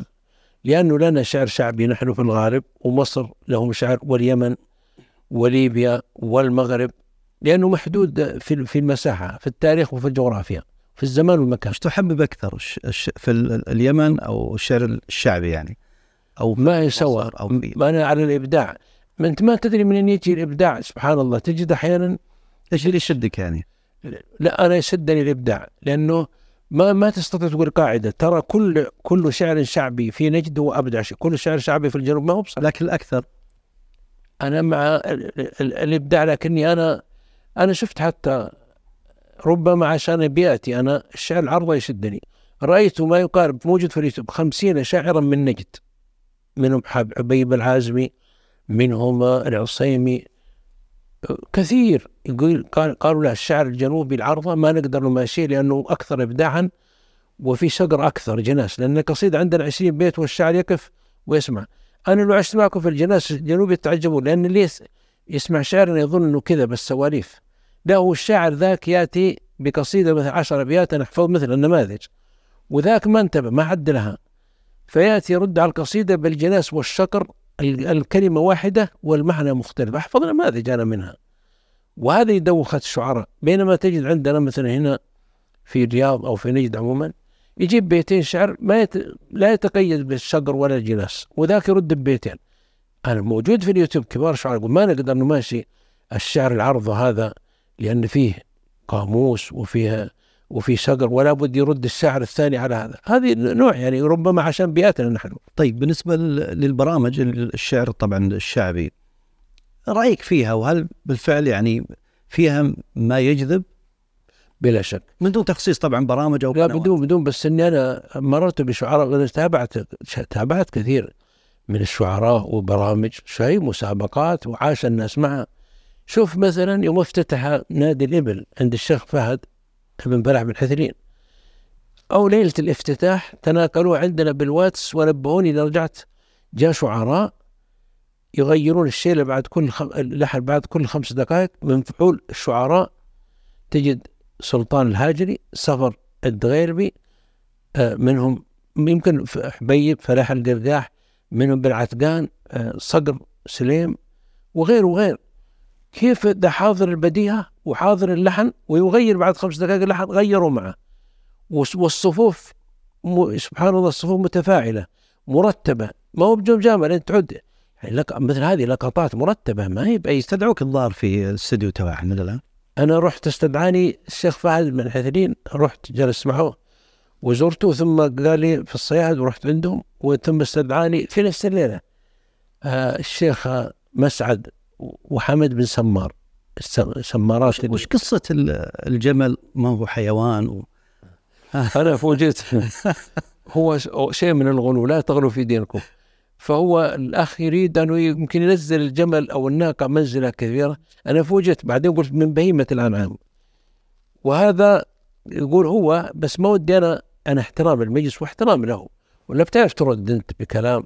المتنبي رد أبشرك يقول المتنبي هو المتنبي بيروح يسلم على قاضي من القضاة اسمه سعيد بن عبد الله. في طريقه الصاحب بن عباد الصاحب بن عباد أمير ما يبغى المتنبي أبدا بينه وبين ما, ما طرق الحداد الكلب مذبوح يقولون. فبيمر من طريقه فيقول هو يبغى يرمي الصاحب بن عباد لأن الصاحب بن عباد يدعي الشعر هو وين المتنبي؟ وضاق ذرعا من المتنبي قال لا أسمع واحد في مجلسي يستشهد المتنبي ومن يستشهد في مجلسنا أميره. عزرته. وش اللي صار؟ ماتت أخت الصاحب العباد. فعزاه أمراء الأقاليم والوزراء في الدولة العباسية بستين رسالة. كلها تبدأ ببيتين المتنبي. يقول في وباقي الرسائل كل عزاء. طول الجزيرة حتى المتنبي يعزي قبل سيف أخت سيف الدولة في أخت سيف الدولة. طوى الجزيرة حتى جاءني خبر اسمع الكلام. فزعت فيه بآمالي إلى الكذب. حتى إذا لم يدع لي صدقه أملا شرقت بالدمع حتى كاد يشرق بي. يبغون يعبرون. قال المتنبي قال هذا كالشمس. إيش ما حد ما حد نقدر. وش طلبت الشمس بالمخل المقصود مره هو المتنبي يبغى يرميه بقذيفة. قال لو استطعت ركبت الناس كلهم إلى سعيد بن عبد الله بعرانا فالعيس واعقل من قوم رأيتهم عما راه من الإحسان عميانا أسمع الكلام أبدو فيسجد من بالسوء يذكرني فلا عاتبه صفحا وإهوانا. كذاك قد كنت في أهلي وفي وطني. إن النفيس غريب حيثما كان. محسد الفضل مكذوبا على أثري وغتاب سرا ويثنى فيه اعلانا وش هذا الإبداع؟ في يقول إن يقول يقول حتى رد عليه برد مقذع الصاحب لما سمع القصيدة لكن من أروع القصائد. فأنا يعني اولا احترمت الشخص الاجتهاد. أي واحد يقول فكرة تحترمه ولازم تحترمه وأدعو له. ثاني قلت بهيمة الأحكام الثالث قلت شوف الجاحظ ذكرها في كتاب حتى إذا كنت إذا قلت ما قلت بهيمة العام في القرآن جيت بالك طيب الأدب العربي هذا الجاحظ ست مجلدات ذكرها في كتاب الحيوان. قال من الجاحظ؟ الجاحظ قلت رديت عليه قلت تعرف الجاحظ يقولون يقول بعض العلماء من إعجاز القرآن أن الجاحظ انداش من القرآن. ببلاغة بلاغة الجاحظ. من من بلاغة القرآن أن الجاحظ انداش من بلاغة القرآن. الجاحظ يوصل بلاغة القرآن يجي يجي حمى يسلم. يقول سبحان من أنزله ما نقدر. ف, ف يعني يجيك أصلا يا أخي تجيك مفاجآت في المجالس. أنت يبدو لي شيخنا أنها جت على الهواء ولا تستطيع أنك ترد إكراما له وللمشاهدين ولا لا؟ والله أنا أحرجت. أولا سوف ينكر عني كل حرج. وثانيا إن صرت سكت مشكلة لا أرد. وإن صرت جابهته تنقل عني. وبعدين أنك تحطم هذا الرجل شهم وها أجتهد. فعودت قلت يا أخي ودي أحاول بهدوء. قلت طيب هي من بهيمة الأنعام. قال ولو لأنه يقول هو شوف القياس يقول إنه مثلا ليس له أنثى طيب البقرة؟ لا لا أنثى ناقة. والبقرة وكل شيء قلنا صنف آخر خلق كل صنف له أنثى وذكر. طيب الناقة أنثى له. فمهما كان والحمد لله ما هي في الدين أو في أصول الملة ولا وأنا ما أردت أني يشهر به. الآن تعرف الإنسان قد يأتي باجتهاد. لكن تعرف مقطع لابد أنه ينتشر خاصة معك دكتور. اي ولذلك أنا بديت أنتبه مع تقدم السن. أنا لو كنت في شبابي كنت جيت بكلام وكنت ما نسرع في الكلام لكن سبحان الله الشيب له قدر يا شيخ. يقول علي بن جبل إن وأرى الليالي ما طوت من قوتي ردته في عظتي وفي إفهامي الشيب يا شيخ له له أبعاد. كان ابن باز ينصحنا وأنا عمري ثلاثين. مهار بدينا بشرك بلا فرامل ولا بريك ماشي مولعين النور الأعلى في الشمس. في جيب ابن باز عمره 85 هو اللي افتتح بيتي في الرحمن تذكر؟ قال يا ابني كذا الصبر والرفق. ما كان رفق في شيء إلا زانة. ما نزع رفق إلا شانة. والصبر والحلم ادفع بالتي أحسن. إذا سبحانك ربي يوم كبر قلت لا يا شيخ يبغى لها الأمور اهتمام أكثر. 30 ويوم كبرنا قلت الله يرحم بن باز. وصلنا الشيب علمنا أثر. إذا ما رفقت يا شيخ في حياتك سوف تفسد الطفل طفلك لو لو ترفق به ترى ما ما يمكن يمشي معك. انت جرب الطفل قول أعطيني ريموت لو سمع أعطيني ريموت تحرك وقف. قل جزاك الله خير بيض الله وجهك أنت بطل يا رايح أعطني. الرفق حتى يقول مع الحيوان الجمل يأخذه بالرفق الطفل. تجي بالمشعاب يقاومك الجبل بس اثنى عليك الشيخ عبد العزيز. في آه، كتب لي حتى خطاب صحيح. بس ما ودنا أظهر المديح لا خلينا نسمع لأنه نستفيد منكم قدوة. وكتب لي خطاب إنك داعية مؤثر موجود الخطاب ونفع الله بك ونبغى تواصل وأي شيء. كان هو سبحان الله يا أخي جمع ميم العلم وميم الحلم وميم الكرم. إمام أهل السنة والجماعة. أنا زرت معه أخذني عشان بترتيب مع الملك سلمان إلى إلى الملك فهد. لأن بعد النصيحة قلت قلت نصحنا شوف من الشباب الوهج كتبنا النصيحة. النصيحة سرية طبعا لولي الأمر بهدوء وبرفق. طيب اخذ الملك وكبرنا قال ندرسها. فماذا صار؟ صار بعضنا ينشرها في الخارج والداخل. وعبد الك... الباري عطواني علق من لندن والبي بي سي. لا هيئة إذاعة البريطانيه كانت من قناة الجزيرة العربية لها مشهورة. فجاء وقفنا وجاء زعل وجاء شيء وهذا ليس من الحكمة ولا من ابن باز لكن الله ألهمني رحت إلى أمير الرياض الملك سلمان أزوره. وسلمت عليه في الأعياد ورجل وفي وشهم وكريم. عاد منصب الطيب يعني مصدر الطيب. قالوا اكتب لي الملك فهد وبرسلك مع بن باز. شوف الطيب. فأرسلني والله ركبت مع بن باز في سيارتي. بن باز ركبني قدام وهو الشويعر الدكتور الله يرحمه محمد شويعر ورا سبحان الله لا إله إلا الله سبحان الله. ما يفتر من ذكر الله قائما حتى عند الملك. ويوم دخلنا في المجلس تعرف حضور يمكن 200 واحد. منهم عبد الله بشارة كان أمين عام مجلس التعاون وفيصل بن فهد جاء للطلب عند أبي حق رعايه الشباب والوزراء والأمراء والعلماء. شوف بن باز اهتم برجل واحد فقط التفت كذا له اسمه عبد العزيز بن باز. سوالف معه. حتى إحنا بس نلقط ودنا نلقط الحوار بس. قال الملك يعني لنا خصوم ولنا اعداء قال بما يضركم إلا أذى. آيات وحديث. قالوا هم يتكالبون يقول هو الملك وكذا وكذا وكل ذي نعمة محسود قال يا أيها الذين آمنوا اصبروا وصابروا ورابطوا واتقوا الله لعلكم تفلحون. قل سبحان الله هذا الإمام بيقول هذا الهدوء أعطى الملك قدره وأعطى الأمير قدره وأعطى العامي قدره. تعرف على سفرته ضيف بن باز سبعين سنة؟ لا يوجد أحد يضيف مثله. يقولون ما أكل مع أهله سبعين سنة لا غدا ولا عشاء. هو أنا حضرت حول سبع سنوات سفرته. الأمير جالس سنة وشيخ القبيلة والأعرابي والطبيب والمهندس والأمير. حياكم الله. حياكم إذا ملك صديق قال نبغى تعشوا معنا إن شاء الله. قال قال أعطوني بعد سر. واصل الضيافة. مع الحلم الحلم مع العلم. لذلك شوف جنازته أكبر جنازة الآن في أفتح اليوتيوب. في حضر الملك وإخوانه جميعا وأعيان الدول والسفراء والأمراء والوزراء والعلماء. غفر الله له. وش الشاهد؟ الشاهد الرفق. والحلم. دكتور ولاة أمرنا وارتباطهم بالعلماء وتقديرهم لهم هذا شيء رائع وجميل. هم شوف دولتنا ما نقول النفاق ولا شيء قامت على الإسلام مصدر عزها الإسلام. العالم الوحيد في العالم مكتوب عليه نظام محمد رسول الله العالم هنا فقضية إني اخبرتك أنا بذكريات مذكرات نقصد بهم أنت جيت بالآخر مثلا أو غيره. يعني أنا كنت في شبابي بستطيع أرد وبجيب قصيده وبجيب كذا وبجيب ابيات المتنبي لكن ما يبقى بتنقل عني وتسيء للشخص اللي أمامي وتجرح مشاعر وجرح والذين وراءه. الرسول صلى الله عليه وسلم شوف يسمعون إلى سورة العبيكان الله يمسيهم بالخير. عبد العزيز الثنيان والعبيكان كلهم جمعونا في العمارية. كان الضيف الملك سلمان. حضرنا في حوش بعد صلاة العشاء في العمارية مزرعتهم. هم يسمعوني. معنا ناصر الشثري مع الشيخ ناصر الشثري الله يرحمه. ومجموعة ويوم حضرنا جميع من كل بعض مجلس الشورى وأعيان. الملك جالس شو كيف فتح الموضوع؟ قال أنا قرأت قصة عن النبي صلى الله عليه وسلم. أظن كتاب محمد سياسيا أو النبي صلى الله عليه وسلم حول بحث يعني. قال عجبي من الرسول صلى الله عليه وسلم حاكما سياسيا إيماني به حاكما سياسيا مثل إيماني به نبيا. قال شوف يقول يقول يقول أن له لما ما تقتل عبد الله بن أبي بن سلول قال لا يتحدث الناس أن محمد يقتل أصحابه.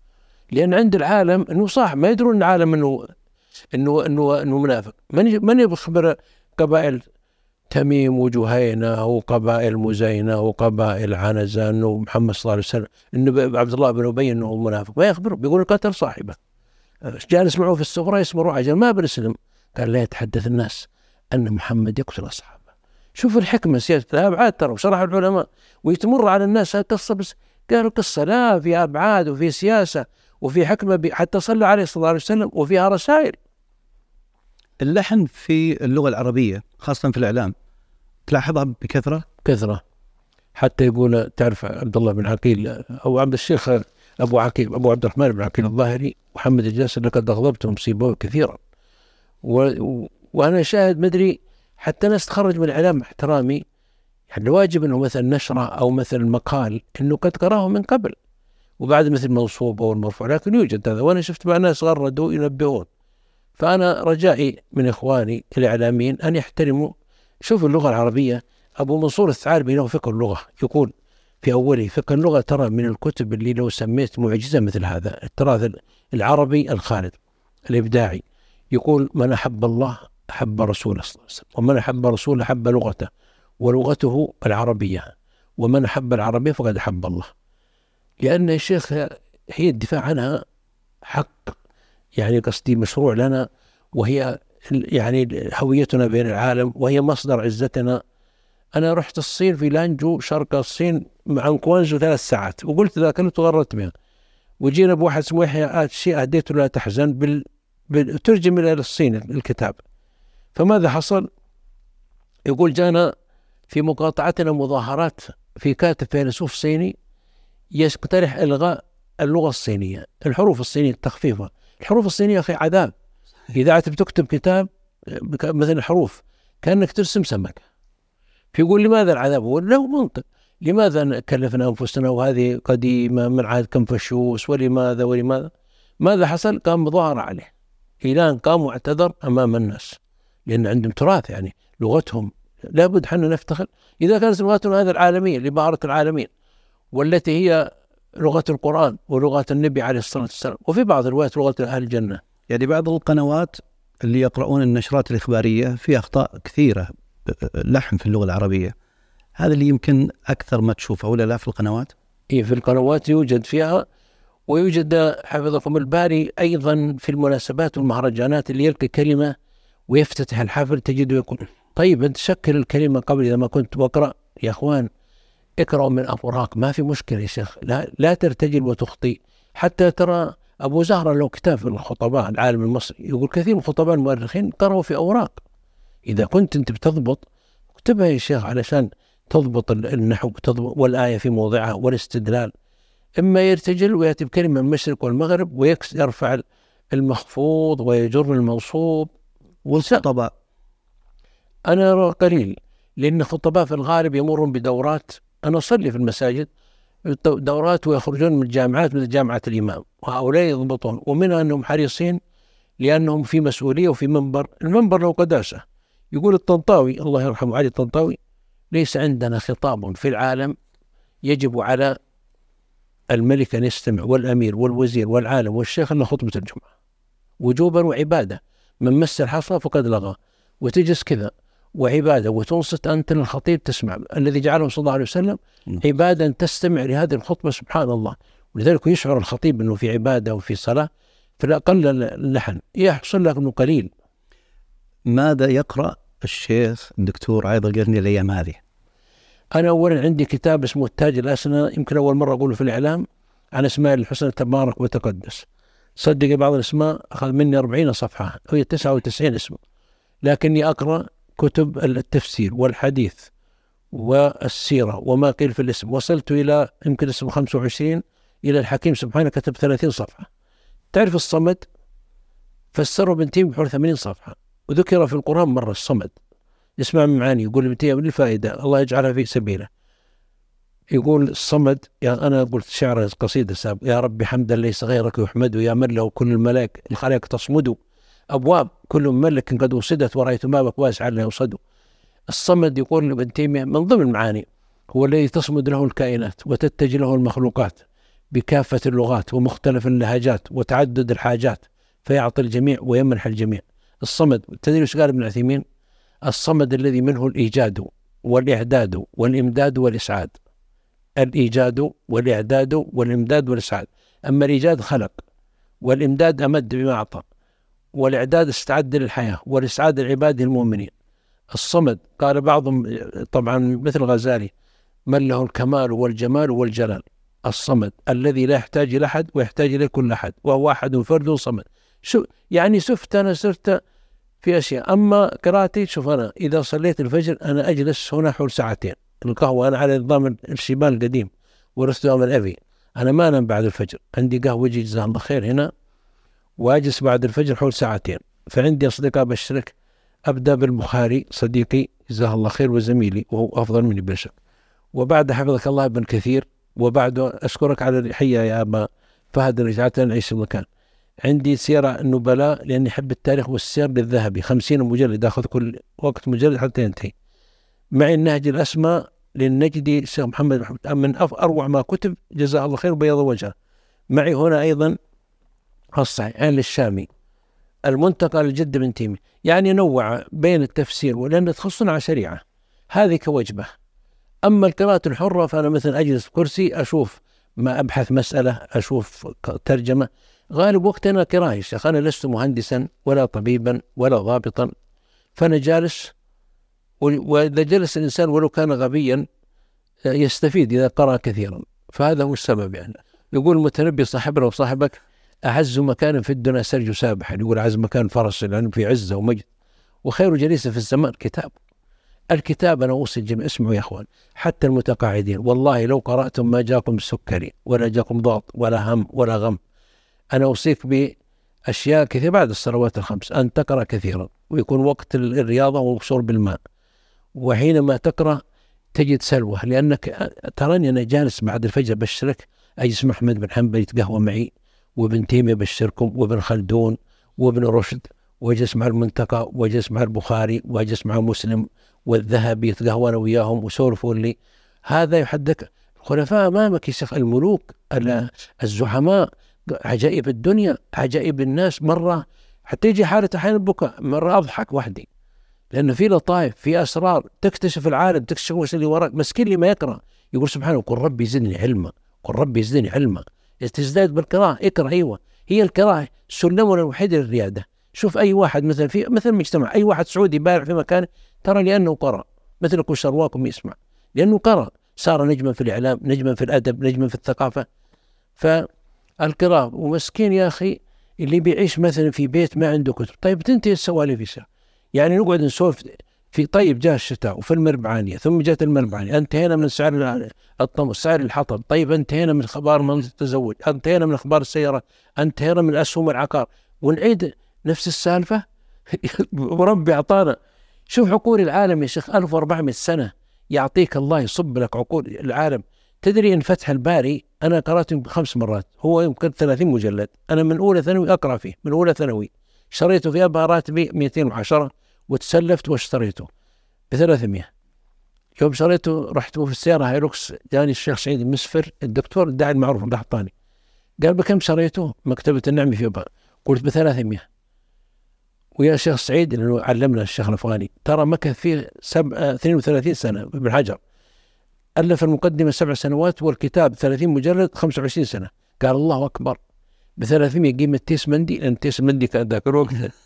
ب 300 وحنا متعلقين بالتيوس المندي لا لا يعرف مهيوب خاصة الحنيذ قال الله أكبر ابن حجر انه حافظ الدنيا كان قاضي القضاة في مصر يفني عمره 32 سنة وتشتريه. وشفت هذا المجلد بقيمة تيس مندي بسعر تيس. تيس. ولذلك شوف الشباب الأمر والله يا شيخ إنه يروح يتعشى الواحد منهم ويشرب قهوة وإذا قلت له اشتري كتاب قال فين الفلوس؟ ما يشتري كتاب ب 10 ريال. وهو لو شرى الكتاب هذا حول عقله وفكره وطوره وأسعده وأبهج خاطره وأذهب عن الكابه والقلق والهم. لكن بس أكل. يقول واحد يقول تمددت أجسامنا على حسب عقولنا لم رحم الله. ضمور في العقول وتمدد في الأجسام. ولذلك شوف المطاعم. شوف المكتبة الآن. مكتبة العبيكان أغلق منها ما يقارب 25 فرع. والمطاعم كل مطاعم الدنيا موجودة. طيب تعال أنت بدل ما تروح المطعم عشر مرات تروح المكتب بس مرة. خذ لك في الأسبوع كتاب في الشهر كتاب. تدري يا شيخ إن بعض الكتب إنه سبحان الله يقلب دماغ الإنسان ولو كان الحكمة ضالة المؤمن. قبل ست سنوات رحت جرير شريت كتاب قوة الصبر. شفته كذا يقول أكثر كتب مبيعا. تدري مؤلفته أسترالية. فيلسوفه كاتبه كبير اسمه رايان. يوم رحت قلت بشبه خليني أشوف إيش تكلمت. كتبت قالت ذكر الصبر سبعين مرة في كتاب العرب. يعني في القرآن. الله. أم تعالي بقصص من الواقع نعيشها؟ تترجم حياتنا تقول أقوى كنز عندك في العالم هو الصبر. ولذلك سبحانه يوم يذكر الصبر واصبر وما صبرك إلا بالله فصبر جميل. والله إن الله مع الصابرين ويحب الصابرين. وأدركت قضية أقولها في سطر تريد تبدع تريد تكون محبوب عند الله تؤدي الصلاة بخشوع. تؤدي عملك وظيفتك دراستك إبداعك الصبر الصبر الصبر الصبر. حتى واحد بيمدح الصابرين شاعر. يقول صابر الصبر مشهور بالصبر واحد علم من مدري منه من العلماء والأدباء والزعماء. صابر الصبر فاستجار به الصبر من شدة صبره فقال الصبور للصبر صبر. الله. يقول حتى ضجر الصبر من يقول صابر الصبر فاستجار به الصبر فقال الصبور للصبر صبر. يقول متنبي صاحبنا وصاحبك عن الصبر. أطاعن خيلا من فوارسها الدهر وحيدا وما قولي كذا ومع الصبر. وأشجع مني كل يوم سلامتي وما ثبتت إلا في, في نفسي. أمر تمرست بالآفات مع الصبر. حتى تركته. تقول أمات الموت؟ أم ذعر الذعر؟ مات الموت ما يأخذه؟ وأقدمت إقدام الآتي السيل وكان لي سوى مهجتي أو كان لي عنده وتر. اسمع فلا تحسبن المجد دفا وكيلة. تحسب يعني بيعطيك الريادة الشهادات والتمييز. يعني تجلس بس كلها جلسات وأكل وحنيذ ومندي وشيلات ها؟ وبتصير بارز وتصير نجم. فلا تحسب أن المجد دفا وقيلة فالمجد الا الفتك والفتك والضربة الذكر والضربة وتركك في الدنيا دويا كأنما تداول سلم المرء المر العشر إذا ما كان عندك حضور واسم ودوي وش الفائدة؟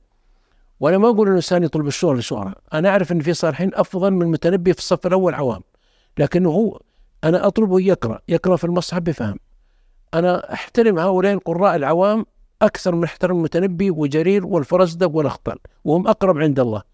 قصدي أنهم قرأوا، تعرف يا أبا فهد ويمكن في مسجدكم، مسجدنا هنا في الرحمانية بدون ما أسمي ما يبغى أسمي. مؤذننا هنا ومؤذننا هنا. يختمون كل ثلاث أيام. أنا أعرفهم. يجون قبل الصلاة بنص ساعة. عباد وجه الواحد كورقة مصحف من الرياض هم من ضوح الرياض. يمكن استنزل الغيث بدعائهم. لا غيبة ولا نميمة. صادقين أبو عبد الرحمن بن عقيل الظاهري في تبارح تبارح قال عرفت شيوبة كبار في السن في الرياض في نجد في الصف الأول ما فرق عنه الصحابة إلا بفضل الصحبة. صادق يأكل حلال الصف الأول يختم القرآن في أسبوع ثلاثة أيام وأربعة صائم محتسب. هذا أفضل من المتنبي مليون مرة. فقصدي أنكم لا تظنوا يعني تطلبوا الشهره لا أني قصدي التأثير الطيب الذي يطلب ما عند الله سبحانه وتعالى. فشوف هذا حفظ وقته. طيب ما كيف يفتح الناس ما يفتح المصحف تصدق. وشاب وجالس ليش يا ابني ما قال ما عندي وقت. ومتبطح ومتسدح في الاستراحة خمس ساعات. على مضبي ومندي وبيتسا وإيش ثاني؟ اضيفوا لنا.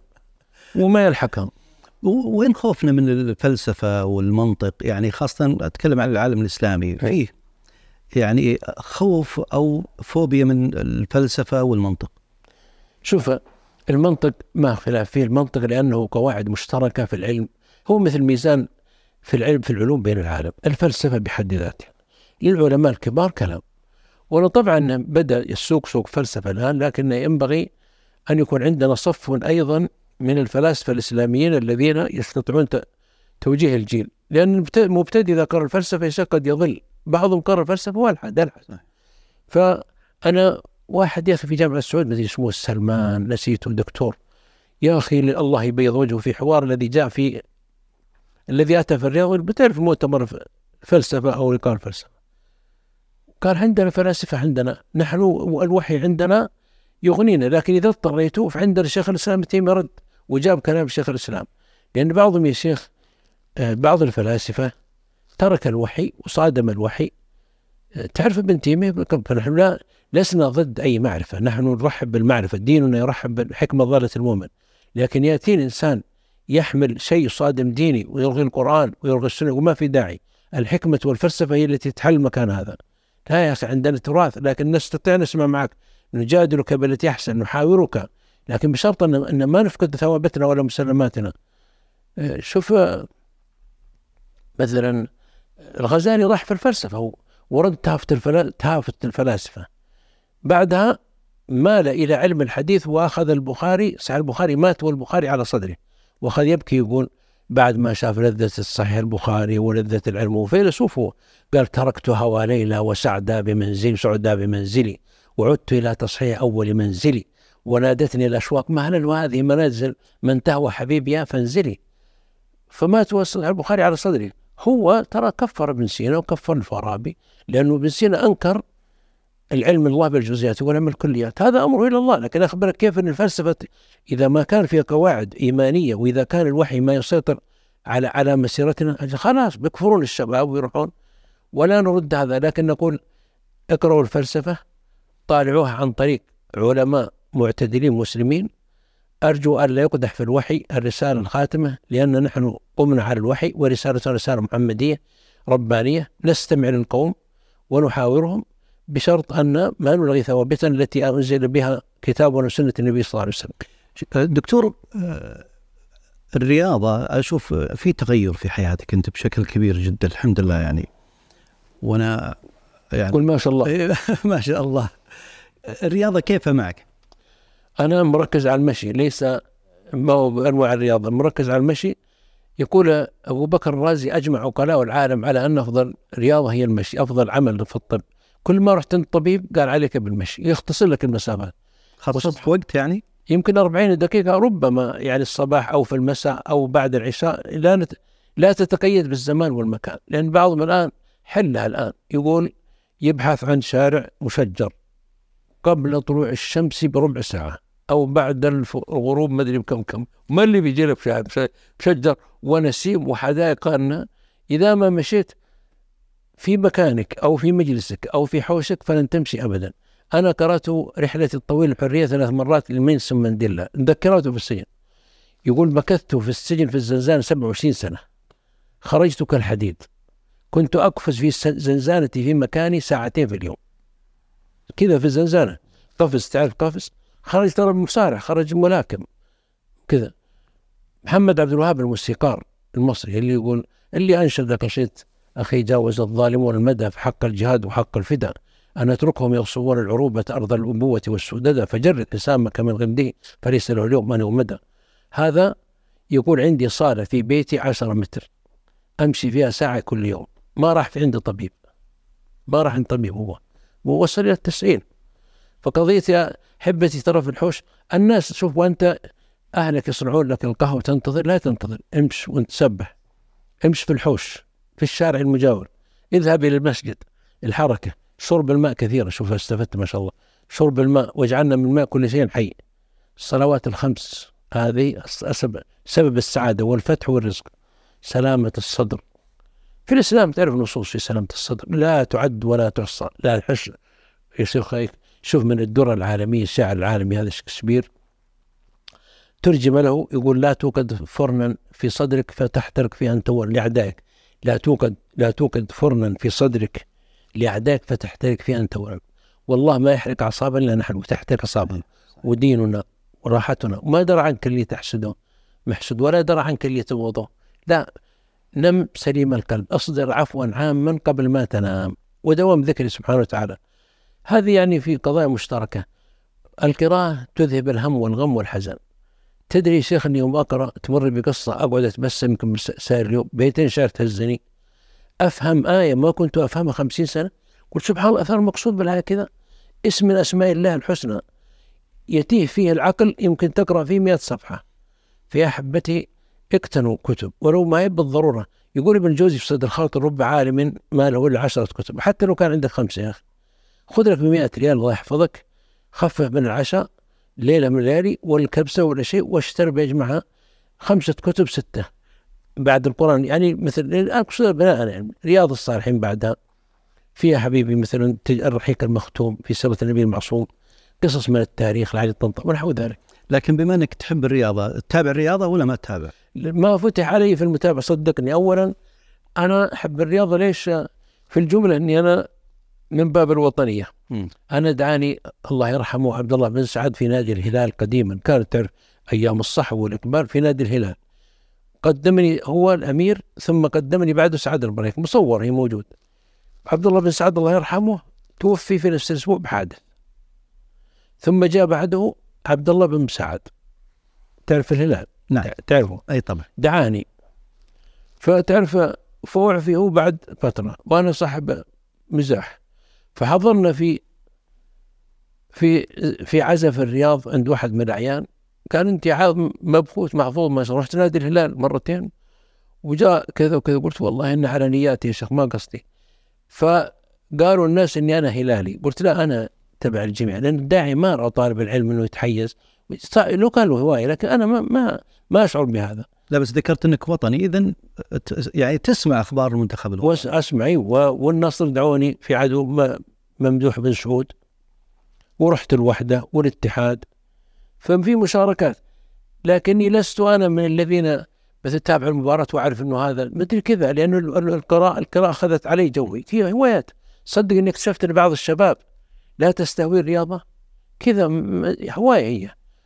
وبعضهم أيضا له ميول في الشعر الشعبي بعضهم في الشيلات. الآن شوف قد علم كل ناس مشربهم صدق بعضهم يجلس معه في الصقور كأن الله خلقه من أجل الصقور متفنن فيها. ويرى أن الحياة الدنيا تدور حول الصقر وكيف يعيش الصقر. وعندنا في الجنوب ناس مهتمين بالأغنام. واحد عنده مئة ألف ألف بالأغنام. يحدثني عن الغنم وبركة الغنم وسياسة الغنم وكيف تعيش الغنم. فيظن كل لأنه خنا قد علم كل الناس بشر أهل الإبل صحيح لما لتقوم الحياة سبحان حكيم سبحانه فنحن لا نقلل من جهود الناس لكن أنا لست يا شيخ من الذين يشتغل يتابع أن يدري أنه المباراة اليوم وأنه فاز فلان وأنه فاز حتى لو سألني عن بعض الأشياء أني قابلت أنا كثير لكني ما أعرف أنا نادي يعني م.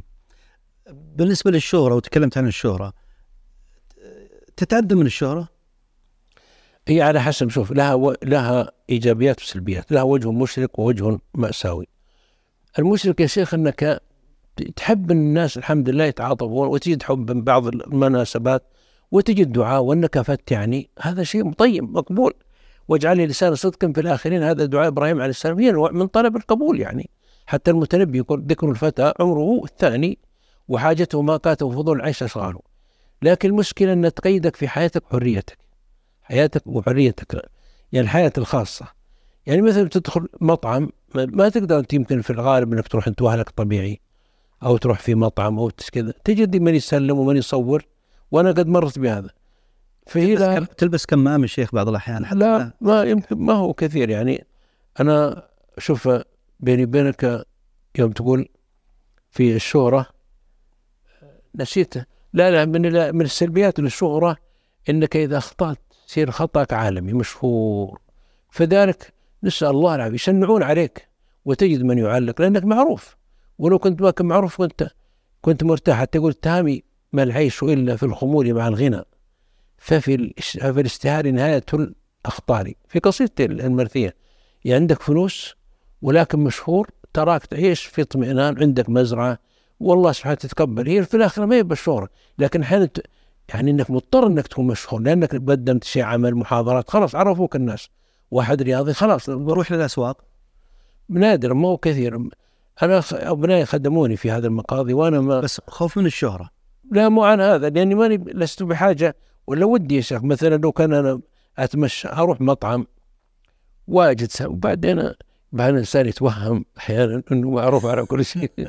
أنا برا طلعت في سطح الحرم واحسب يجينا مرات دخلنا الحرم المعروف يسلم علي اثرني يسلم علي سعوديين وخليجيين وعرب أثاني طبيت بين باكستانيين ونيجيريين فوق.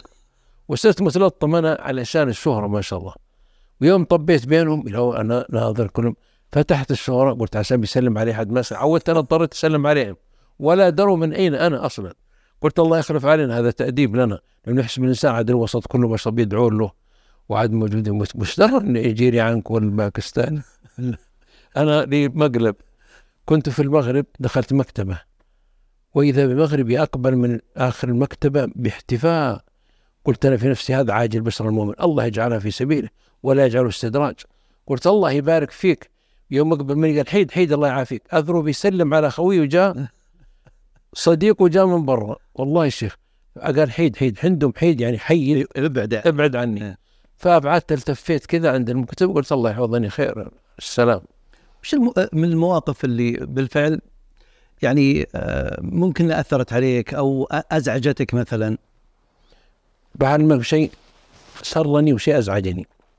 رحت الجزائر وهذا مسجل يعني. يوم رحت الجزائر أثرنا معروفين بالكاسيت وعندهم كتاب لا تحزن لك الحمد من فضل الله. ف يوم رحت حطونا في جامع كبير في الجزائر. بدأ صلاة العصر ولم تر الجزع المسجد والشوارع المجاورة وخاب من افترى جاء توجيه إنهم ينقلونها إلى الاستاد الرياضي في الجزائر. وخاب افترى والله إني حضرت والدرك حضروا. أنا حمدت الله سبحانه. وقلت في كلمة أنا لقد ارتكيت مرتكا صعبا يروع الغنم ويوم أتيت إلى عندهم منصة منصة جالسة فوق الجزائريين والى مفكرين وخمسة وزراء حضروا. وعندهم قالوا هل تريد أن تخاطب الجمهور فوق ولا انت جالس؟ وإلى المدرجات ممتلئة رجال ونساء. شوية عزف السلام الجزائري الوطني. قصيدة تقوم شعار الراس أقوى سلام وطني سمعته يعني. مفدى زكريا قتل في, في الزنزانة كتبها بدمه القصيدة وقتلوا الفرنسيين قسما بالناسفات بالجبال الناسفات البارقات والسيوف اللامعات المرهفات. نحن قمنا فحضرنا تحت الجزائر. يا فرنسا قد مضى وقت العتاب وطويناه كما يطوى الكتاب. فاستعدي وخذي منا الحساب. ويرجون وقاموا كلهم قدامي واتذكر ثورتهم ومليون ونص شهيد. إني دمعت عيني. بعدين قدموني قلت حي الجزائر. ميكروفونات بس شجعت أنا. حي الجزائر واخطف في نواحيها وأبعث لها الشوق ماضيها وباديها وقاصيها ودانيها. أرض البطولات. حي الله مقدمكم قتائي برود. الباقي قد جزوا نواصيها. إلى آخر ما قلت وجيت من شعرهم مع عبد الحميد بن باديس. فحمدت الله عز وجل. ورحت كتبت مقال في الشرق الأوسط قلت لما رأيت الجماهير قلت لقد افق نفسي لقد ارتقيت مرتقى صعب إني أروح يا غنم من باب الفكاهة.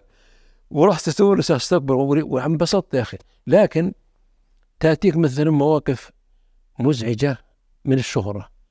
يعني أنا قلت لك مثلا إنك إنك تخطي في تغريدة تخطي في في فيديو تخطي في شيء خلاص تشهير وربما إنك تأتي. أنا مثلا في تعرف أظن نادي الهلال اللي راح سدني ها؟ إيه صحيح. نادي س... أنا احسبها وطني سمعت الآن النصر يهاجم الهلال. شوف التدين ما شاء الله عندي ما فهمت أنا الابعاد قلت لا يجوز الهجوم على نادي وطني من شان من شان إنه نادي للوطن جميعا. وإذا قابلنا نحن كذا ما ما في أبعاد يعني. وأقعد إلى هجوم صاعق علي بيكفيني. قلت بعض كفاني 15 سنة سب قدام. فتبت إلى الله من الرياضة يعني الدخول في مثل السياسة. أنا تبت الله من السياسة من 30 سنة. في بلا شك. إيش المقابلات اللي بعدها كان عليك هجوم كبير؟ أنا مثل قابلت في قناة الجزيرة هاجمني أناس ضد السعودية. أنا ما تدري إنه يوم ضرب أسامة بن لادن. يمكن أول مرة أقولها بالتفصيل مع كيما فهد. ضرب أسامة بن لادن. أنا كنت موقف عشر سنوات لأن كل اللي رفع مذكرة النصيحة الملك فهد اوقفون عشر سنوات. رب ضارة نافعة جاني ذاك الوقت. ف سمح لي بالسفر لكن لم يسمح لي بالعودة في المحاضرات والندوات والكلية. أعطيت الجواز. ويوم ضرب بن لادن الأبراج. قام العالم كله في شب. جاء اتصلوا علي من قناة الجزيرة. قالوا القرضاوي لا تطلع أنت بيجي عايض. أثر في في سر يعني يقول في عسير يقول أن صميل في فروة. يعني هم في الظاهر إن بيستضيفونك محبوب يعني. آثارا بيدبسوني علشان يقولون الإرهاب هنا وإن بن لادن سعودي وهم شافوني موقف أنا. ويمكن أنا ماخذ من موقف موقف من الدولة من عندي. قالوا فرصتنا تعرف في الجزيرة ناس؟ قالوا تعال على البحرين علشان لا امنع ولا شيء وبعدين ركب علينا. العجيب ما أخبرت أنا لأن عندي جواز يجوز للسفر. فركبت على البحرين واستقبلوا استقبال رهيب.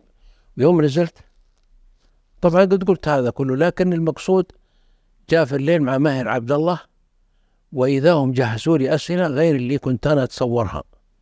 قالوا ذا الحين أسامة بن لادن هو سعودي. قلت لا سحبت الجنسية من ولد قاموا مرسلين لك الأسئلة؟ لا ما أرسلوا لي أسئلة. قالوا الشريعه والحياة وبالقرضاوي مدري مريضة واعتذر ونبغاك أنت ومد نفخوني صدقت أنا. وأنك تأتي وأنك ما شاء الله أنت لك قبول ولك محبين. ما هو بجنب واحد يعني كل شيء مدروس ذاك الوقت في أجواء في الجو غيوم. فلكن ربك سبحانه الله مع الصادق جاء فيها خير وعسى أن تكرهوا شيئا وهو خير لكم. فقلت أنا والله من عقيدة أو شوف اللقاء موجود مع ماهر. قال وشوف كيف قال وشوف عندكم حتى آه، في يعني حواجز الإرهاب ومدري إيش دافعت من وأدنت بن لادن وإنه إرهابي وأن عمل إرهابي والولاة الأمر عندهم بيعة. وهذا شيء ديني. وأنا ديني والله هذا أعتقده وجيت بكلام وينقلب علي المشهد. يوم خرجت ما حصلت احتفاء من الربع هناك. وأقعد إلى أمير الرياض الملك سلمان يتصل علي دوبي من الاستديو. قال بارك الله فيك ما خاب ظني فيك. الحمد لله. لأنه كانوا السعوديين يتابعون. ترى أول حلقة أخرج بعد عشر سنوات. تجي بكرة وتجيني في الإمارة إن شاء الله.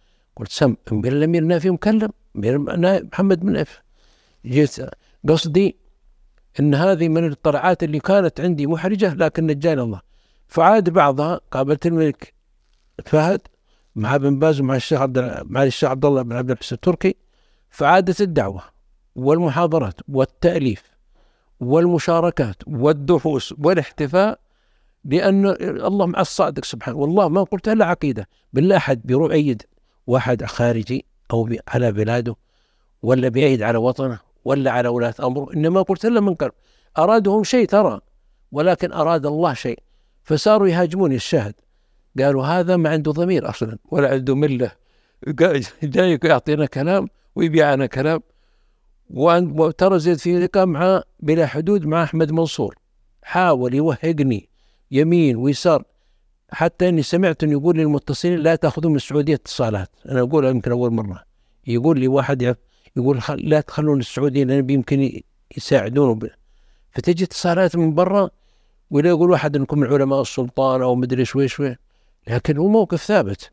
هذا ينبع عن حب الدين حب الوطن ولاة الأمر الحمد لله. هذا واجب شرعي. بالله يا أخي الذي النعيم الذي نعيش فيه بالعقل. والاستقرار والأمن. أنا أشوف من الجنوب وفي ناس من الشمال وأنت من الوادي والإخوة من الرياض والشرق. نحن قاره مثل أوروبا الغربية. قبل توحيد المملكة العربية السعودية أعلنوها في العالم. والله إن القبائل المجاورة عندنا حصولنا باقي مبنية نغزوهم ويغزونا ونحاربهم ويحاربونا. وإني كنت أظن وأنا طفل باقي من ميراث الشيبان إن القبائل المجاورة عندنا يهود يقول من تصبحون؟ أنا قلت تصبح على فلان يعني نغزوهم وهم يغزون. واحفظ قصائد كيف انتصرنا عليهم ويحفظون قصائد كيف انتصروا علينا. ويوم كبرت أنا لا يصلون مثلنا ولا هم مسلمين. ده الحين كسرنا بقبيلة واحدة الشيخ سلمان عبد العزيز.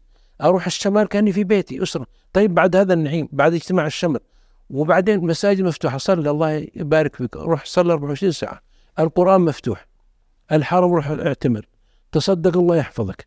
عندنا شوف طيارة فوق تحفظك موجود. في مستشفى بجنبك هنا تعالج فيه. في مدرسة هنا. في جامعة هنا البقالة هنا الجيش على الحدود الطيارة في السماء تحوم سيف العدالة جاهز. وش نبغى؟ تدري إن عشنا نحن في في المملكة العربية السعودية أكثر من جزيرة في ظل بني أمية وبن العباس أنا درست التاريخ. تعرف بني أمية وبن العباس أهتموا بس ما قصروا ببغداد ودمشق والحرمين. والله يا شيخ انها كانت خلا نجد خلا خالي في عهدهم. أرسلوا أمير في اليمامة يأخذ قمح لهم يأخذ المحاصيل والسهم. ويا الجنوب خالي خالي قرى يتقاتلون. طيب فين الخلافه مردوده علينا. الاتراك لما جو أنا لا زلت. بغض النظر أنا أول مرة أقولها في في برنامج الشيخ. سواء السياسة تغيرت أو تبدأ منظر شرعي. أرى أن الأتراك غزاة محتلين. والله يا شيخ أنهم قتلوا فينا وأنهم لم يأتوا بالزراعة ولا بتعليم. ولذلك شوف القبائل اللي قتلتهم من زهران وغامد وبلقر وبني عمرو وعس كلهم قبيلة شاركت في قتلهم. غزاة محتلين. وانه جو ببدع وخرافات يخبرني ناس عسير يكون يا بعضهم إنهم حلولية صوفية حلولية أثروا الحلولية الصوفية. يعني نقول نقول حق يعني كذا. طيب وش المنتوج اللي أعطونا؟ يعني اللي خلفوا لنا في مناطقنا. في يوم جينا جمعنا الله بهذا الإمام عبد العزيز بن عبد الرحمن. أقولها من قلبي. رضي من رضي أو رضي. نصل ندعو له في السجود. وجمعنا وألفنا. وشوف شوف محمد شوف مثلا محمد أسد الغربيين يا شيخ اللي يتكلموا الملك عبد العزيز اللي المؤرخين أنت بتقول السعودي يمكن في ظل التاريخ وجود الدولة. يا أخي أنصفوا. ما كثير مصري. العقاد ترى تكلم عن الموضوع. كيف نهضت الجزيرة؟ محمود شاكر وأخوه أحمد شاكر. مصريين ما لهم دخل في الموضوع. قالوا إن, إن هذه الجمع الشمل الذي قام به الحركة اللي قام بالملك عبد العزيز تعد من الحركات في التاريخ التجديدية في التاريخ والإصلاحية. وكنا يا شيخ دول متمزقة. وقبائل متناحرة. وصلنا الآن والحمد لله في ظل ولذلك ندعو الله سبحانه وتعالى أن يزيدنا أمنا وأن يؤمن بلاد المسلمين جميعا وأن يدخل السلام في كل بلد من بلاد المسلمين. لكن بلا شك أن في عصر ذهبي. شوف ابنائنا وبناتنا يا أخي وأنا صغير من اجدادي يخبروني بجوع مر وبحالة من الفقر ويوم يحجون كيف حالهم ويوم يضيفون كيف حالهم. ما تجي لقمة العيش إلا بعد تعب. وعناء لا يعلمه إلا الله. بعضهم يمشي حفاة صدق يا شيخ إنه بلا حذاء. ويعرف يخبرون يقول من الحنشل كيف واجههم؟ يخبر يعطيك قصص. والبندق معه إنه ما يروح القبيله المجاوره البندق. وإنهم يسموا القبيله المجاوره الأجناب قالوا جون الأجناب. ونحن أنا كنت أظن يا بالقرن هذه إن قبيلة مصطفى الله اصطفاه مسمعنا من الجلسات يعني. وإن الله سبحانه كرمه حتى يقول الشيبان قال كل إلا لكن ويوم أروح في القبائل الثانية نفس المفهوم أصلا. عشان التمجيد يعني. هم شفتنا كلنا سوا وان أكرمكم عند الله أتقاكم. فلا بد نحافظ على هذا الكيان الحمد لله اللي جمعنا الله به وألف بين قلوبنا وآخانا وأرسل رسائلنا إلى العالم. وش أقول من, من, من خير الله علينا بهذا الوحدة أسأل الله يرحمه الملك عبد العزيز ويسكنه فسح الجنات نقول عقيدة. آمين. وشاء من شاء رضي من رضي وغاضب من غضب هذه الحقيقة التاريخية التي من قلوبنا. شكرا لك دكتور. الله كان لقاء جميل ورائع بالتأكيد ويمكن أكثر اللي يحبوا الأدب والشعر آه، يمكن في جزيرة العرب آه، آه، بالتأكيد هم أكثر شيء. فبالتالي اتحفتنا ونورتنا وحقيقة استفدنا بشكل كبير جدا من هالحلقة. شكرا لك. من ليس أول مرة؟ شيخ رياض أبو فهد أنت حبيب وصديق من زمان وجدت روحي معك. أشكرك على أنك اتحت الفرصة وأنك كنت صدرك وسيع وكنت لبق وكنت رفيقا بي. دائما نستفيد أثابك الله وشكرا جزاكم الله خير وحفظكم الله. يعطيكم العافية. بودكاست مطرقة كان معنا فضيلة الشيخ الدكتور عايض القرني. إن شاء الله حلقات قادمة بإذن الله ضيوف آخرين إلى اللقاء. شكرا لكم.